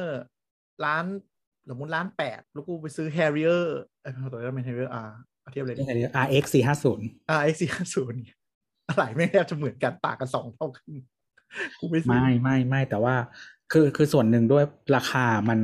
มันทำคือทำสู้เบนบีเอ็มไม่ได้อะเออแล้วพอสู้เบนบีเอ็มไม่ได้อะแล้วแบรนด์มันในสายตาคนไทยมันอาจจะยังไม่ถึงอะจะขายแพงกว่าได้ไง เออ แต่คนไทยมันติดด้วยแหละว่าอ้าวก็ซื้อเหมือนตัวซื้อเหมือนโตโยต้าที่มันพรีเมียมขึ้นกูไปซื้อแบรนด์อื่นไม่ดีกว่าแต่ที่อเมริกาคน love มากนะอันนั้นคนเพราะว่ามันเพราะว่ามันก็คือ luxury แต่ว่าทนแบบรถญี่ปุ่น love love อืมใช่เออ Lexus luxury น่าจะ market share ใหญ่สุดนี่ที่อเมริกาอืมแล้วก็ญี่ปุ่นมาทีหลังเพราะว่าเมื่อก่อนเมื่อก่อนไม่มี Lexus ที่ญี่ปุ่น ใช้วิธีเป็นยี่ห้อโตโยต้าทั้งหมดโตแล้วโยก็ต้าใส่รุ่น topรุ่น top แต่ตอนนี้เมื่อไม่นักไม่กี่ปีเนี้ยเพิ่งเปลี่ยนมาเป็น Lexus ก็เลยมี Lexus ที่ญี่ปุ่น มันจะได้ global คอมมูง่ายด้วยแหละไม่งั้นงงเออแต่ว่าจริงๆ Lexus อะมันเป็น luxury mark ที่ไม่เหมือนของญี่ปุ่นเจ้าอื่น เลยเพราะว่าใช้แพลตฟอร์มแยกกับ Toyota อ้าวเหรอเออ ก็มันเป็นรถคล้ายกันอยู่นะ มันเป็นรถ rear drive หมดเลยยกเว้น ES อ๋อ ES แต่คือ Camry แต่งตัว เออ แต่แต่ว่าคือคือคือ driving อะมันมันเป็น rear drive หมดเลยนะยกเว้น ES เออเพราะฉะนั้นอะไส้ในอะคือถึงคืออะไรบางอย่างมันใช้กับ Toyota ได้เว้ยแต่ว่าไม่ เออระบบพวกเนี้ย ระบบขับเคลื่อนเนี่ยมันเออมันแยกกันไม่เหมือน Acura หรือว่า Infiniti ที่มันเป็นนิสสันกับ Honda อืมอันนั้นแค่เป็นรุ่น top platform เดียวกันแต่เป็นรุ่น top แล้วทำอะไรให้มันดีขึ้น แล้วก็แยกขายแบรนด์คนไทยมันก็รู้จักมั้ง Infiniti กับ Acura ในในอเมริกาก็มีมีแฟนคลับหรือที่แบบรักอยู่พอสมควร อะ ไปต่อ อะ พูดถึงจีนแล้วก็จะมีข่าวหนึ่งในจีนที่ที่อยากพูดนิดนึงก็คือ จีนในช่วงหลังเข้มงวดเรื่องเอ่อ soft power ทั้งหมดที่เป็นนอกประเทศจีน อย่างล่าสุดก็คือแบน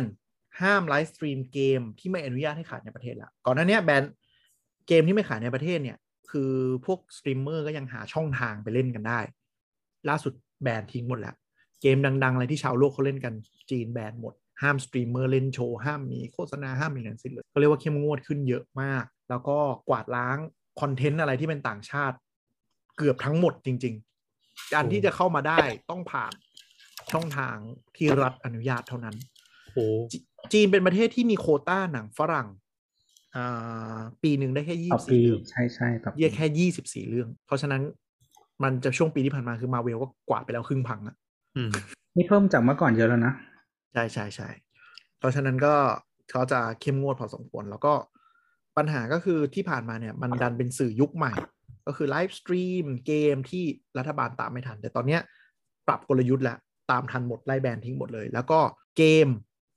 ไม่อนุมัติเลยผ่านมาปีกว่าแล้วไม่อนุมัติเกมใหม่ออกตลาดแม้แต่ของจีนเองเหรอ ใช่ เพราะเฮ้ยว่าเขาถือไม่ว่ามอมเมาทั้งหมดเนื่องจากกาชาจีนนะเนาะเราจะเห็นเกมที่ติดกันอะอ่าเป็นอ่าเกมจีน เยอะมาก ซึ่งเขามองไปมอมเมาเยาวชนประเทศเขา เขาเลย ไม่อนุญาตเกมใหม่เลยมาปีกว่าแล้ว ซึ่งทำให้สตูดิโอจีนหลายอันต้องปิดตัวลงเลย อันนี้คือ all platform ไหนปะอ่าทั้งหมดเลยครับ มือถือด้วยเหรอ มือถือด้วยโหแบนหมดเลยโหอันนี้โหดมากเลยว่ะโหดมาก แล้วก็ล่าสุดก็มีคำสั่งแล้วว่า บริษัทจีนที่ไป list ที่อเมริกาทั้งหมดอืมต้องไม่ได้คือคือเนื้อข่าวเขาไม่แบบไม่มีคำสั่ง แต่บริษัทจีนที่ list ในอเมริกาก็ตอนนี้ทำเรื่องถอนหุ้นกันหมดแล้ว จะกลับไป list ที่ฮ่องกงคือสมัยก่อนอะ บริษัทจีนอะเขาก็จะ list ฮ่องกงกันเป็นหลักแหละอืมแต่ว่าก็คือเขาอยากไป global อะเนาะอืมเออก็จะไป list either นิวยอร์กหรือลอนดอนอะไรอย่างเงี้ย เพราะมันหาเขาทุนง่ายกว่า มันมีนักลงทุนอยากเข้าไปใช่ลงทุนในจีนเยอะแต่ว่าง่ายไม่กล้าซื้อตลาดฮ่องกงด้วยความที่นั่นแหละ คือคือจริง ๆ อะ ถ้า list ที่ชังไฮหรืออะไรอย่างเงี้ยอ่า ก็คือคนนอกแบบว่าไม่มีแทบมีโอกาสได้ซื้อเลยใช่ฮ่องกงเนี่ยยังได้ซื้อ ใช่ แต่ว่าหุ้นที่ลิสต์ในฮ่องกงที่มีบริษัทแม่ในจีนเนี้ยมันจะเป็นหุ้นด้อยสิทธิ์กว่าเออเขาใช่ก็เลยไม่อยากซื้อกัน ปกติเขาจะทำเป็น dual listing ก็คือ list list หลาย market อยู่แล้วอืมส่วนใหญ่ซึ่งอ่าล่าสุดก็คือไอ้พวกบริษัทเทคอะที่มีความเป็นแบบเรื่องของไม global หน่อยอะไรเงี้ยเขาก็จะไปลิสต์อเมริกาด้วยเพราะรู้ว่าเป็นช่องทางแบบ raise fund ได้มหาศาล ซึ่งตอนเนี้ยก็เริ่มโดนไล่เก็บเกือบหมดแล้วมั้ง มีมีดีดีตอนเนี้ยไปก่อนเลย ก่อนหน้านี้ก็มีอาลีบาบาที่โดนสอยไปอันนั้นก็คือแบบผลปีเลย แล้วก็ อย่างเรื่องเกมคนที่โดนหนักสุดน่าจะเทนเซนอืมแต่เซนเซนก็เขาเรียกอะไรนะ เป็นลูกไล่ที่ดีของรัฐบาลมาตลอด ก็เลยยังมีช่องทางอื่น มีช่อง WeChat หรือ Financial ที่ยังหาเงินได้เออเออเทนเซนเขาใช้วิธีซื้อสตูดิโอเมืองนอกเยอะด้วยอ่าเออแล้วก็ไม่รู้เป็น strategy หรือเปล่าอะก๊อปเกมตัวเองอะ ก๊อปเกมตัวเองไปขายในจีน หรือก๊อปเกมจีนไปขายข้างนอก เออกลับกันใช่ แล้วแต่เขาจะเล่นกลยุทธ์ของเขาเลย แบบแบบ RV อะเนี่ยก็ก๊อปเกมตัวเอง ไม่รู้คงจะเป็นเป็นเราว่าจะเป็นเรื่อง IP ด้วยแหละว่ากลัวจะไม่ได้โดนรัฐบาลไหนเล่นอะไรอย่างนี้มั้งเออไม่รู้คือเหมือนทุกทุกทุกเกมเป็นเราเป็นเจ้าของหมด คือแต่ว่าต้องยอมรับอย่างหนึ่งว่าวงการมีหลายหน้าตาวงการวงการเทคในจีนเนี่ย ค่อนข้างหัวตะวันตกมาก แต่แต่ต้องมีความแบบอยู่เป็น ไม่งั้นจะโดนสอย แล้วหลักฐานชัดมากก็คือการที่แค่แจ็คหมา ตินิดเดียวอะคือแม่งบี้จนหมดอนาคตเลยค่ะตอนเนี้ยแค่ตินิดเดียวเองนะว่ารัฐบาลจีนล้าหลังในเรื่องของการเงินอะโอ้โห เล่นเละเลยนะ เริ่มตั้งแต่ก็คือ Ant Financial เป็นบริษัทลูกของ Alibaba ด้าน Wallet และการเงิน โดนยกเลิก IPO ทันที คือกำลังจะ list สัปดาห์ถัดไปอะกำลังแอจะนเทรดน่ะสัปดาห์คือถัดไปเขาคาดกันว่าจะเป็นแบบ biggest IPO of the year นะ อืมเอออาจจะเพราะว่าอาจจะใน decade เลยก็ได้ ที่เขาเก็งกันเออเก่งเพกันราะว่ามาเขาถือคือคนแบบหลายร้อยล้านใช้อยู่ทุกวันในมืออะขายอะไรก็ได้อะไรอย่างเงี้ย มันมันเป็นแพลตฟอร์มที่คนจีนใช้คือ payment ที่ใหญ่ที่สุดในจีน คือคนจีนเนี่ยใช้ Alipay WeChat ใช้ WeChat จ่ายให้เงินกันและกัน แต่ payment channel อะคือ Alipay ก็คือ Ant Financial เป็นหลัก และ Alipay เนี่ยมันมี global partner ทั้งหมด เพราะฉะนั้นคนจีนที่มันเป็นพึ่งแตกหลังไปจ่ายเงินทั่วโลกอะ จะเห็นไหมว่าจะใช้ Alipay ได้หมด บ้านเราเห็นไหม True Money Wallet จะบอกว่าติด Alipay ได้หมด จะบอกว่าจริงๆอะคนจีนอะมาไทยอะถ้าช่วงก่อนหน้าเนี่ยไม่ใช่ปีหลังเนี่ยใช้ cashless ง่ายกว่าคนไทยเยอะจริงเพราะแม่งรับ Alipay กันหมดแต่อย่างอื่นมึงไม่รับใช่ก่ก่ออนนที่ที่ยุยุคคไทยกูสมัคร Alipay ได้ไหมไม่ได้ ใช่ จริงๆ True Wallet ตอนเปิดมานอกจาก Wallet รับอันนี้มันรับ Alipay ตอนแรกไม่รับอันอื่น รับ Alipay แบบ support เร็วมาก ก็โดนเพิกถอน IPO Ant คือสัปดาห์ถัดไปจะเทรดแล้วนะโดนฟันปึ้มแล้วแบบ ดึงทุกอย่างกลับ แล้วอาลีบาบาก็โดนตรวจสอบ แจ็คหม่าก็หายไปจากสื่อครึ่งปี อะไรอย่างเงี้ยโดนแบบโดนหนักอะ่ะ ทีนี้บริษัทอื่นอย่าง WeChat อย่างเปิดตู้อย่างไรเนี่ย ก็เป็นคนรวยอันดับต้นๆของจีนก็ต้องมีความอยู่เป็น ก็จะไม่วิพากษ์วิจารณ์เลย แล้วก็จะไม่ออกสื่อด้วย อย่างเจ้าของ WeChat เอ่อ Tencent เนี่ย ก็เฟดตัวเองออกแล้ว เริ่มเริ่มถอยตัวเองออก แล้วก็ตั้ง CEO ใหม่ตั้งบอร์ดอาจจะอาจจะอาจจะรู้สึกอะไรบางอย่างว่ากลัวจะต้องหาทางหนีเลยก็คือจริง ๆ มันก็เป็น strategy อย่างหนึ่งในการในการเก็บบริษัทไว้อะนะอืมก็ต้องมีทางอะไรเงี้ยอืมถ้าเป็นคนแบบแจ็คหมาก็คงยากหน่อย แล้วก็เราไม่ได้อัปเดตเนาะว่าจีนมาเขาเรียกอะไร ปิดสถาบันกวดวิชาทั้งหมดในจีนเขาบีบ เขาบีบช่องทางการคือการการดิสทริบิวสื่อที่เป็นสถาบันกฎวิชาใช่ซึ่งมันทำให้เออมันเพราะว่าคือเขาอยากจะ crack down สิ่งนี้ คือเหมือนเหมือนที่ประเทศไทยก็คือจริง ๆ น่าจะเป็นเอเชียเขาเอเชียน culture นะที่แบบการแข่งขันเรียนพิเศษกันเยอะๆอะไรอย่างเอเงี้อยต้องเรียนพิเศษต้องนู่นนี่นั่นอะไรเงี้ย ซึ่งรัฐบาลอะเขาอยากจะ crack down สิ่งนี้เขาก็เลยบีบช่องทางอะไรเงี้ย แล้วก็เรื่องการเทรดหุ้นอะไรเงี้ย อืมก็เจ๊งกันหมดอะก็ก็คือเขามาแบนแอปเรียนพิเศษทั้งหมด โดยโดยเล่นทั้งเล่นทั้งปัจจุบันก็คือ ห้ามใช้สื่อการสอนที่รัฐบาลจีนไม่ approve อันนี้ขาหนึ่งแล้วอืมและยิ่งเล่นย้อนหลังก็คืออ่าฟ้องว่าแอปมีการปลอมแปลงคุณสมบัติครู มีการทำรีวิวปลอมนู่นนั่นก็คือเล่นประเด็น แล้วทุกอันก็แถลงการยอมรับคำตัดสินอย่างโดยดีไม่มีข้อโต้แย้ง จากรัฐบาลมันไม่มีทางเลือกอยู่แล้วแถลงไปงั้นนะก็โดนเล่นงานกันหมด สื่อก็โดนเล่น แล้วก็วงการอ่าไอดอลก็โดนเล่นงานหนักก็โดนเล่นงานหนักก็คือเรื่อง content LGBTQ ด้วยนะแล้วก็เรื่องการโหวตก็ห้ามโหวตแล้วหลังๆแล้วก็มีแนวคิดว่าแบบไอดอลผู้ชายที่ดูหน้าสวย ก็ถือว่าเป็นค่านิยมที่ไม่ควรก็จะเข้ามากำกับ ก็เลยทำให้ช่วงโควิดเนี่ยก่อนที่จีนจะปิดประเทศเนี่ยก็มีกลุ่มบางกลุ่มที่ ที่หนีกันออกมาจริง ก็คือไปแคนาดาไปอะไรกันมั่ง แล้วก็นี่คือย้ายประเทศ ย้ายประเทศเลยหนีเลยโอ้เพราะเฮ้ยว่ามันมันเหมือนระดับวัดปฏิวัติวัฒนธรรมใหม่เลยนะเนี่ยใช่ก็คือคนที่มีก็จริงๆมัน resource ไม่ได้อะปฏิวัติใหม่มันมีอยู่แล้วเขาแค่ enforce ก็คือกลุ่มที่มีรีซอสที่แบบกะจะส่งลูกเรียนแคนาดาอะไรอยู่แล้วอะอืมหลายคนก็ตัดสินใจย้ายเลยหอบเงินหนีเลย แล้วก็กลุ่มฮ่องกงที่โดนบี้ก่อนหน้านี้ก็คืก็อรีบไปอังฤษแล้วก็หมดเยอังกฤษเขาก็ให้ คือสมัยก่อนตอนที่คืนฮ่องกงแรกๆอะ จริง ๆเขารับคนไปน้อยมากอืมเออ รับเฉพาะคนรวย แต่ว่าตอนนี้คือมึงมาเหอะ คนฮ่องกงมันรวยไง คนฮ่องกงรวย แล้วก็ส่วนใหญ่ก็คือมีการศึกษาดีอืมก็เลยอังกฤษก็เลยรับไปหมดเลย ให้เป็นพาสปอร์ตพิเศษ มีคุณสมบัติเกือบเท่า citizen เกือบทุกอย่าง ยกเว้นโหวตมั้ง คือก่อนหน้านี้จริง ๆ ฮ่องกงอะเขามีพาสปอร์ตอืมที่เป็น British อะไรสักอย่างอะแต่ไม่ใช่ British passport นะ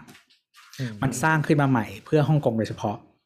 เออ British Overseas something อะใช่ซึ่งใช่ใช่ซึ่งเป็นพาสปอร์ตแยกแต่ว่าเออเป็นตอนเหมือนมันไม่ไปไหนไม่ค่อยได้หรอกแต่ว่าถือไว้เก๋ๆนะ แล้วตอนหลังรัฐบาลจีนอะ ห้ามอืมมั้งเหมือนเหมือนแบบ คือคือคุณต้องถือแต่พาสปอร์ตต้องถือพาสปอร์ตฮ่องกงเออ คือ แต่ว่าถ้าใครทับมีอีไอ้ British Overseas อันนั้นนะก็คือ อย่าไปใช้เข้าซ้ำกันอะ เออก็คือแบบโดน เออถ้าคือถ้าออกไปสมมติออกจากประเทศไปแล้วไปเข้าสมมติเข้า UK ด้วยพาสปอร์ตอันเนี้ยอย่างเงี้ยอาจจะได้แต่ว่าหมายถึงว่าแบบ เออ มันต้องต้องใช้แยกกันอะ เอออะก็ก็เหมือนไทยแหละ มีพาสปอร์ตสองเล่มได้ถึงทางกฎหมายจะห้ามก็ตาม แต่ก็ก็จะมีคนมี อืม แล้วที่มันจะเหมือนกรณีแบบว่า เวลาใครไปเดินเดินทางไปอิสราเอลอะต้องแบบแยกพาสปอร์ตอะไรเงี้ยเออเพราะว่ามันจะเข้าบางประเทศไม่ได้ถ้าพาสปอร์ตมีปั๊มเข้าอิสราเอลเออแต่ว่าแต่ว่าไอไออังกฤษเนี่ยก็ออก พาสปอร์ตรุ่นใหม่ให้สำหรับชาวฮ่องกงใน period เนี้ยที่จะย้ายไปเป็นสำมะโนอังกฤษโดยเฉพาะ ได้สิทธิ์แบบเกือบเท่าคนอังกฤษหมดเลยมั้งยกเว้นอย่างเดียวคือเรื่องโหวตอะไรเนี่ยเออขึ้นอยู่จำอยู่ไม่เรื่อยๆเดี๋ยวก็ได้เองอะเออเออเออแต่ก็ให้สิทธิ์ในการเป็น citizen ได้ถ้าอยู่กี่ปีกี่ปีมีเงื่อนไขหรือว่าเกณฑ์ invest อะไรก็ว่าไปของเขาอืมเพราะอังกฤษมันก็มันก็ need ทั้ง human resource แล้วก็ financial resource มาก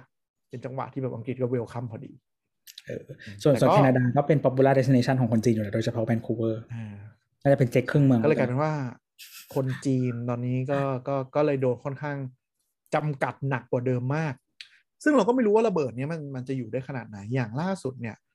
มันมีข่าวเรื่องล็อกดาวน์เนาะคนจีนที่เซี่ยงไฮ้ที่ลำบากมาก ต้องตะโกนออกสื่อหรือว่าสติแตกลงไปถนนบุกปล้นซูเปอร์อะไรอย่างเงี้ยทีนี้มันก็จะมีกลุ่มบอกเฮ้ย fake news ไม่จริงหรอกนู่นนี่นั่น รัฐบาลก็บล็อกแฮชแท็กออกทั้งหมดในเว็บโปเขา แล้วดันแฮชแท็กสองอันขึ้นมา คือแฮชแท็กอันหนึ่งเราจำไม่ได้ว่าอะไรแต่อีกอันหนึ่งอะ คือด่าอเมริกาว่าเป็นประเทศที่ไม่มีสิทธิมนุษยชน อะไรวะ เออ ติดติด trending คือ trending ในเว็บโปจีนนี่เชื่อไม่ได้เลย เพราะทุกอย่างคือรัฐบาลควบคุมรัฐบาลสกรีนหมด อ่า ทีนี้ไออันที่สองเนี่ยก็คือ I.O. จีนปั่นขึ้นมา ทีนี้คนจีนเว้ย โดยโดยเฉพาะคนเซี่ยงไฮ้เนี่ยเขารู้ว่าถ้าเขาทวิตอ่าเวยโปนะทวิตนั่นแหละ อะไรที่ด่ารัฐบาลจีนอะจะโดนลบอย่างเร็วถูกปะอ่าฮะเพราะฉะนั้นสิ่งที่เขาทำคือ เขาด่าอเมริกาด้วยคอนเท็กซ์แบบนี้เว้ยอเมริกานี่เฮี้ยจริง ๆ เลยไร้สิทธิมนุษยชนมาก ล็อกดาวน์มาสามสัปดาห์ไม่มีข้าวกินอเมริกาแย่จริงจริงว่าๆอเมริกาเป็นประเทศที่แย่มากเลย แบนทุกอย่างหมดเลย ประเทศเราจงเจริญอเมริกาแย่จริงๆแล้วทำไงอวะเมเนี่ริยกาแย่มากเลยอเมริกาสอดส่องทุกอย่างของประชาชนอเมริกามีโซเชียลเน็ตเวิร์กของตัวเอง ประเทศจีนจงเจริญไม่งด่าอย่างนี้เว้ยแล้วแบบ อัลกอริทึมกับไอโอมก็ลบไม่ได้นึกออกปะ AI เครียดละใช่ไม่ดีว่ะคนจีนมากคนจีเอนอโคตรมัน ก็คือมันก็สะท้อนอย่างนี้ว่าคนจีนบางทีก็นี่แหละ คนโดยเฉพาะคนมีการศึกษาเนี่ยไม่อินกับอย่างนี้เลยแต่อืมอืมแต่ก็คงแบบนั่นแหละ ก็ถ้าพูดมากปุ๊บก็โดนอุ้มอะไรอย่างมันเงี้ยก็เป็นสามกีบเขาปะคือมันประมาณนั้นมันคือมันไม่ใช่คนทั้งหมดอะว่าคนที่ออกไปเห็นอะไรมาแล้วอะไรเงี้ย แต่ไม่หรอกแต่เราว่าด้วยไดนามิกของจีนเนี่ย คือคนปากท้องมันดีขึ้นจริงการงานมันดีขึ้นจริงเนี่ยใช่คนก็แบบเออกูกูยอมโดนโดนออฟเพรสอย่างนี้ก็ได้วะแต่ชีวิตคืกูอดีขึ้นอะไรอย่างเงี้ยคือหมายถึงว่าชีวิตชีวิตมันดียังดีอยู่แล้วก็เออ revolution ส่วนใหญ่มันจะเป็น breaking point ตอนที่คนไม่มีจะกิน ใช่ ก็คือเหตุการณ์นี้ไงก็คือคนอดอยากเออคนที่มันแบบ ไม่ไหวแล้วอะไรอย่างเงี้ย ไม่ไม่แต่ว่าอันอย่างนี้มันคุมได้ไงเออถ้าจะเป็นสเกลแบบว่าเปลี่ยนรายจ่าย ประเทศอะไรเงี้ยมันมันคงไม่ไม่มี ไม่มีในเร็ววันนี้เดี๋ยวแปะเดี๋ยวแปะตับนี้ในกลุ่มให้ดูเจอแล้วอืมอย่างเกรียนจริงอ๋อนี่มีบอกอีกว่าอเมริกานี่มันแย่จริง ๆ ทั้งทำงาน 996 ทั้งบ้านแพง รายได้ต่ำอเมริกามันแย่ปั่นในแฮชแท็กบางคนก็ด่าตรงๆเลยแต่ว่าโดนลบเร็ว แต่ก็จะมีคนเนี่ย เอาคำว่า US ไปใส่เพื่อให้ไม่โดนเราก่อนแต่แสบนั่นแหละ แต่ก็ นะฮะจีนต้องคอยดูว่าจะป่วนตลาดโลกอีกขนาดไหน แล้วก็เรื่องของการแบนคอนเทนต์ต่างๆ เนี่ย จะมีผลของอย่างเราเนี่ยก็มี Export คอนเทนต์ซีรีส์ LGBT เนาะก็ขายจีนเป็นตลาดหนึ่งพอสมควร ก็อาจจะเราเข้าใจว่าไม่ไม่แน่ใจว่ามันดู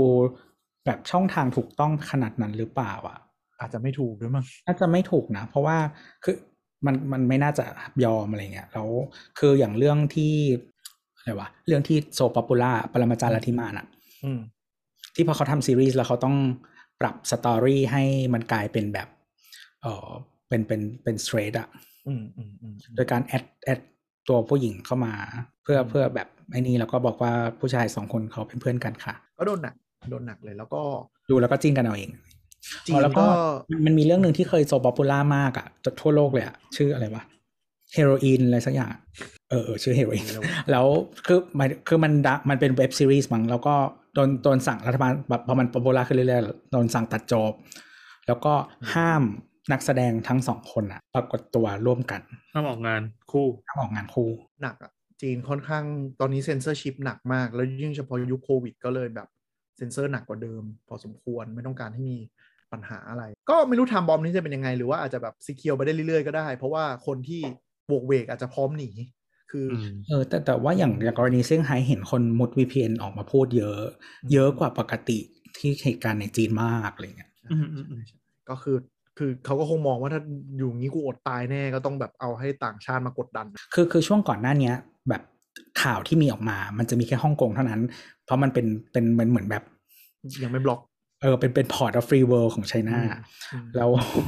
แล้วคือเพราะฉะนั้นคนคนที่อยู่ฮ่องกงมันก็มีปากมีเสียงประมาณหนึ่งเออแต่เมืองอื่นในจีนอะ มันมันแบบถูกคุมหมดไง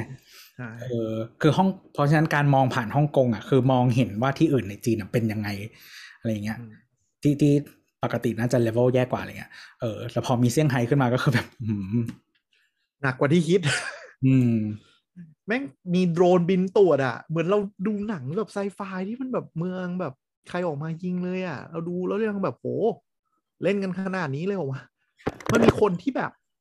ติดอยู่ร้านค้าแล้วกลับบ้านไม่ได้ เพราะว่าแม่งคือจีนล็อกดาวน์ไม่มีประกาศล่วงหน้านะสมมติเขาอืมประกาศแบบหกโมงล็อกดาวน์ปุ๊บเขาปิดห้างเลย คนก็กินอยู่ในห้างกันอย่างนั้นนะแล้วทำไงอะก็คือต้องมีทีมตรวจลงแล้วถึงจะแบบเคลียร์กี่วันกี่วันน่ะถึงจะ escort คนกลับบ้านฮะ ใช่ มันมีพนักงานยูนิโคล่ติดอยู่ในนั้นแบบสามสองสองสัปดาห์มั้งช่วงต้นปีเอาลูกเต้าอะไม่สนทำอะไรไม่ได้อะยอด เอออะพี่แอนรู้ข่าวป่ะว่าสมมติบ้านไหนติดโควิดอะแล้วมีสัตว์เลี้ยงเขาฆ่าสัตว์เลี้ยงทิ้งเลยนะฆ่าสัตว์เลี้ยงทิ้งเลยแค่อืมก็คือถ้ามีคนในบ้านเพราะมันไม่มีคนในอืมเออคือมันเขาเรียกอะไรไม่ไม่เขาไม่สร้างระบบจัดการขึ้นมาให้ว่าแบบจะไปฝากหรือใดๆๆแล้วก็ใช่คือมันไม่ให้ติดต่อคนอื่นด้วยอะไรเงี้ยใช่ฉะนั้น solution เดียวก็คือฆ่าทิ้งอืม ก็คือถ้ามีคนในบ้านติดโควิดหนึ่งคนปุ๊บ เพราะมันต้องโดนกวาดไปทั้งบ้านอ่าอืมสัตว์เลี้ยงก็คือฆ่าทิ้งเลย อันนี้คือ most humane way available นะ เพราะว่าถ้าปล่อยทิ้งไว้ก็ตายเองเนี่ยก็จะแย่กว่าอะไรเงี้ยใช่ แต่ก็แบบโอ้โหโอ้โหหลอนอยู่อะแบบโอ้โหแล้วก็มีโดรนมีแบบไอ้รถไร้คนขับอะวิ่งในเมืองตลอด ก็คือมีหน้าที่ก็คือส่งอาหารให้ตาม unit ต่างๆ แล้วก็เป็น detector ในตัว ก็คือถ้ามีคนวิ่งมาป้วนเปี้ยนปุ๊บตำรวจทหารก็เข้าชาร์จเลยโอ้ นี่ในจะระนี่บบคือในจะระบบกล้องไร้จริยธรรมอีก นี่คือประเทศต้นแบบที่เราอยากเป็นเหรอวะเนี่ย ก็ก็ก็ยังมีคนชมนะว่าเขาเข้มงวดดีดีกว่าเมืองไทยเมืองไทยยังปล่อยให้มานู่นนี่นั่นอะไรเอาคนใกล้ตัวผมพูดอย่างเงี้ยก็ยังมีคนที่เขานับถือระบบนี้แหละก็คือถ้าวันหนึ่งคุณเป็นคนโดนถูก oppressed อะก็จะคิดอีกแบบหนึ่งก็ว่าอืมเรื่องจีนแปลข่าวสุดท้ายของวันนี้นะครับ มีเรื่องอันหนึงที่ที่จริง ๆ มันเป็นข่าวเก่าประมาณ 2 สัปดาห์ที่แล้ว แต่ยังไม่รู้สาเหตุก็คืออ่า ระบบที่ชื่อว่า Atlassian อ่านออกเสียงบอกว่าเป็นผู้ให้บริการ Cloud Service หลายตัวเลย มันออกเสียงอย่างนั้นเหรอ Atlassian มั้ง Atlassian Atlas แล้วก็เซียนนะครับ คืออืมโปรดักต์เนี่ย ในวงการ dev หรือหลาย ๆ คนอาจจะรู้จัก หรือว่าจริง ๆ เดี๋ยวนี้บริษัท MNC ใหญ่ ๆ ก็จะใช้กันเยอะแล้วก็จะมี คือคือบริษัทเดียวเนี้ย มันมี solution ที่ทำสิ่งเดียวกันอะหลายอันมาก อ่าเพราะมันซื้อซื้อซื้อซื้อซื้อคนอื่น ให้เลือกใช้ Atlassian ก็คืออันหนึง หรือว่าถ้าใครคุ้นกับพวก Trello หรือว่า Jira อะไรเงี้ยตัวประมาณว่า Jira เรียกมันจิระตลอดที่ที่ออฟฟิศอ่านว่าจิระแต่ว่ากูอ่าน Jira ค่ะอ่าอ่านั่นแหละ ก็คือจริง ๆ อะ มันเป็นมันรู้สึก head ใหญ่มันเป็นไอตัวจิระนี่แหละ ก็คือจิระมันเป็นซอฟต์แวร์ที่ดูเรื่องการทำโปรเจกต์ collaboration ทั้งหลาย แล้วเขาก็แบบไปไล่ซื้อคู่แข่งหรืออะไรที่มันต่อยอดได้มากองทุกรวมทุกอันเป็น project management หมด อืมเออคือเขาทำเขาเทคโนโลยีเดียวกับ Adobe อะก็คือใหญ่สุดมีตังค์ก้อนหนึ่งไล่ซื้อทุกอันมาเติมพอร์ตตัวเอง ซึ่งตอนนี้ก็เลยมีเยอะมากก็มี Confluence หลักๆ บ้านเราท่านได้ยินคือมี Confluence มั้งแล้วก็ Trello เนาะแล้วก็จิระ Trello น่าจะเป็นเหมือนแบบ แนวคอน sumer นิดนึงอะอ่าอ่าอ่าอ่าแต่ส่วนส่วน Jira นี่จะเป็นแบบ so dev อะก็ so dev ใช่แต่ว่าถ้าอยู่ในบริษัท tech เนี่ยต่อให้แผนกอื่นที่ไม่ใช่ dev ก็จะต้องรู้จักพวกนี้บ้างไว้แหละหลังๆเหมือนเหมือน Slack ที่มันเริ่ม mass อะไอ้พวกเนี้ยก็เริ่มเริ่ม mass เพราะว่า ถ้าใช้เป็นมันก็คล่องจริง มันไม่ต้องมานั่งทวงงานอะไรกัน มานั่ง track กันให้ตลอดคือที่ออฟฟิศตอนแรกใช้แบบ dual system อะไรเงี้ยก็คือ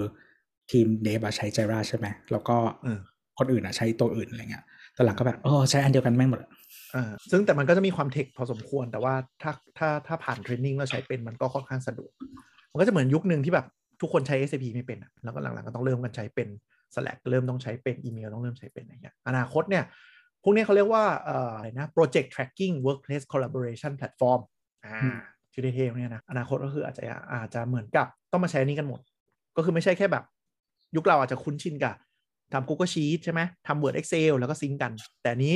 มันจะเป็นไม่ต้องทำออฟฟิศบนบนโปรแกรมเลย มันจะไปอยู่บนแพลตฟอร์มทั้งหมด เพราะว่าพวกนี้มันไม่ต้องปริ้นแล้วไม่ต้องอะไรได้อะไรอย่างเงี้ย export เป็น PDF ส่งเอาอย่างเดียว แต่ดึงให้คนอื่นเข้ามาช่วยแก้ง่าย tracking กันง่าย ใครแก้อะไรยังไงมี service flow ที่ดีกว่าพวก Office ตัวนี้เป็นคู่แข่งใหม่ๆแล้วที่กำลังจะแบบครีปเข้ามาในเรื่อยๆ ปัญหาก็คือ2สัปดาห์ที่แล้ว อยู่ๆล่มล่มแบบไม่ใช่คือปกติบริษัทเทคพวกเนี้ยล่มเนี่ยถือเป็นเรื่องใหญ่ถูกไหมต้องรีบอ่าอ่ามีเว็บ คือเขาจะมี tracking สถานะของเว็บเขาอะว่าเออล่มเหตุผลอะไรจะแก้เสร็จภายในกี่ นาทีกี่ชั่วโมง ข่าวร้ายตอนนั้นคือล่ม และไม่รู้จะ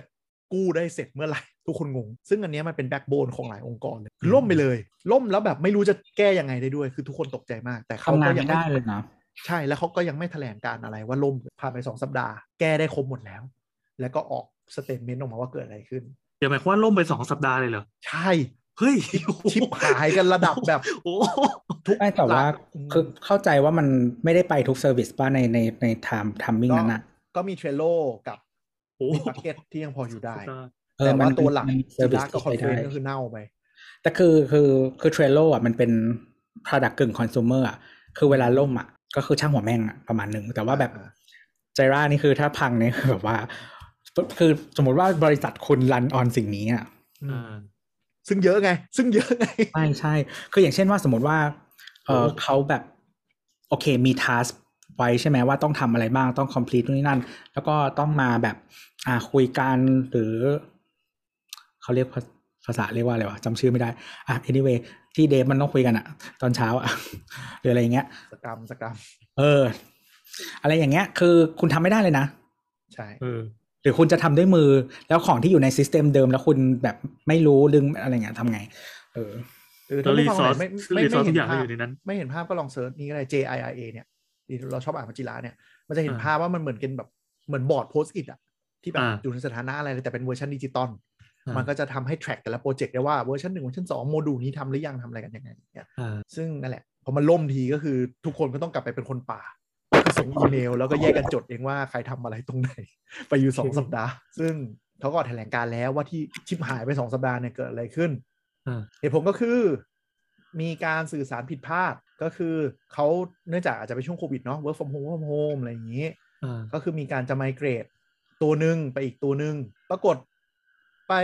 แบบไปทำมีท่าไหนไม่รู้อะไปแทนที่จะส่งให้ทีมไมเกรดไปส่งให้ทีมลบข้อมูล อันนี้คือความชิบหายอันที่หนึ่งอันนี้อันนี้อันนี้บล็อกมันมึงเขามึเขียนว่ามึงเป็นผู้ผลิตซอฟต์แวร์เพื่อมาแก้ปัญหาไอ้สิ่งนี้ไม่ใช่เหรอวะอืมเนี่ยก็คือเขาเขียนว่าปรากฏว่าระหว่างการสื่อสารข้ามทีม ทีมงานส่งหมายเลขประจำไซต์ cloud ไปให้เออทีมที่ run script ลบข้อมูล ครับ ส่งผิดทีม อันนี้ความชิบหายที่หนึ่งนะยังไม่อ่าบอก ความชิบหายที่สองทีมที่มีสคริปต์ลบข้อมูลเนี่ย สั่งโมดูลผิด แทนที่จะลบลบอันที่มา for deletion ก็คือเหมือนกับลบแล้วเหมือนจะแบบ เออ ถ้าไม่ถ้า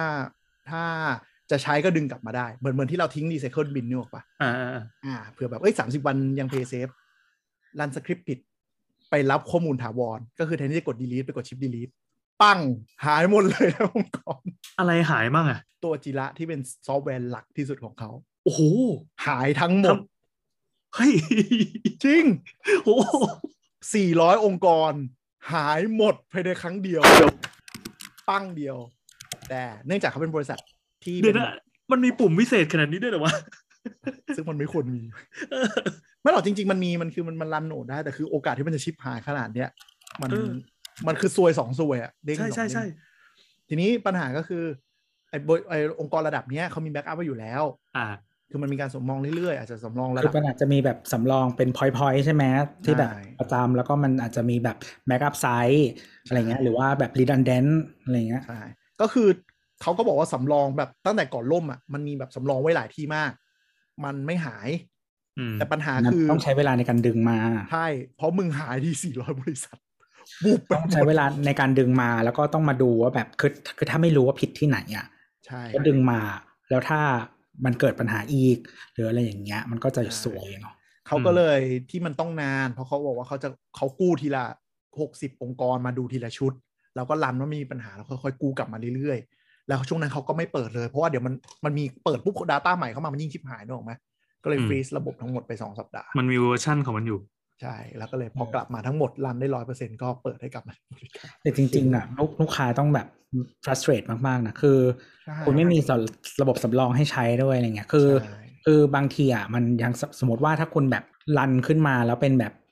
แยกแยกระบบอะให้ใช้ไปก่อนอะไรเงี้ย แต่ล้วก็เดี๋ยวแต่ก็ดึงถ้าไมเกรดมาทีหลังอะไรเงี้ย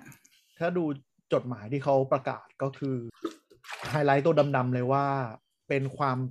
ผิดพลาด ที่ไม่น่าให้อภัยอย่างมากเขารีฟันเงินให้ลูกค้าไปแล้วอืมอาจจะมั่งดีไม่ดีโอ้ยนี่เหมือนทำร้านก๋วยเตี๋ยวแล้วผสมผิดเอาขี้ใส่ในหม้ออะซึ่งมันมันมันอันเนี้ยที่มันจะต่อยอดในข่าวในมุมเราคือมันก็น่าสนใจว่า ถ้าเราอินฟราองค์กรไปฝากไว้อย่างเงี้ยแล้วมันเกิดเคสอย่างเงี้ยก็น่ากลัวก็คืออ่าทุกองค์กรก็ควรจะมีสิ่งที่เรียกว่าเนี่ยอ่า risk management plan อะก็คือ contingency เลยว่าถ้าเกิดเคสอย่างเงี้ยจะต้องมี backup way of work ยังไง ต้องคิดเผื่อไว้เลย แล้วคือมันเป็นเทรนด์ที่ทุกเดี๋ยวนี้ไม่มีใครครับใครทำ on premise แล้วเออน้อยมาก แล้วต้องเป็นองค์กรใหญ่จริง ๆ หรือว่าแบบมีอะไรที่มันแบบ so sensitive อะที่คุณจะทำ on premise หรือบางองค์กรก็คือ hybrid หมายถึงว่าแบบมีแค่บางอย่างที่มันเป็น on premise อะไรอย่างเงี้ยเออ ก็เรียกว่าบทเรียนที่ยิ่งใหญ่ แต่จริงๆโจ๊กไอ้ไอ้เลยวงการ tech เนี่ย มันมีแนวเนี้ย ตลอดเลยนะ20ปีที่ผ่านมาอย่างเราเพิ่งเจอ fact อันหนึ่งก็คือ Toy Story 2 วันที่ตัว final เสร็จแล้วกำลังจะฉายกำลังจะส่งให้โรงหนังต่างๆ มีคนเผลอไปกดลบ Database Toy Story 2 ทิ้งทั้งหมด ทั้งหมดภายในคลิกเดียว ไปพิมพ์แบบ wipe เซิร์ฟเวอร์ของล็อตนี้ทั้งหมดภายในวันเดียวเว้ยงานที่ทำมาสองน่าจะเกิน2ปีอะเว็บลงแต่ทุนโชคไปไม่ดีรู้เท่ไหร่มาก โชคดีมากที่ตัว final ที่ export อะมีหัวหน้าทีมสักคนอะ เขา export ใส่เออแบ็กอัพเป็นไว้ใน external ตัวเองที่หนึ่งไว้เออไม่งั้นก็คือชิบหาย เรารู้ข่าวสุดนี้ คือที่ฮาก็คือเขาลาคลอดๆใช่ป่ะ เออเออลาคลอดแล้วปรากฏว่าเหมือนไอ้ช่วงที่ลาก็คือไอ้ฮาร์ดดิสก์ก้อนเนี้ยเก็บไว้ที่บ้าน อืม พอดี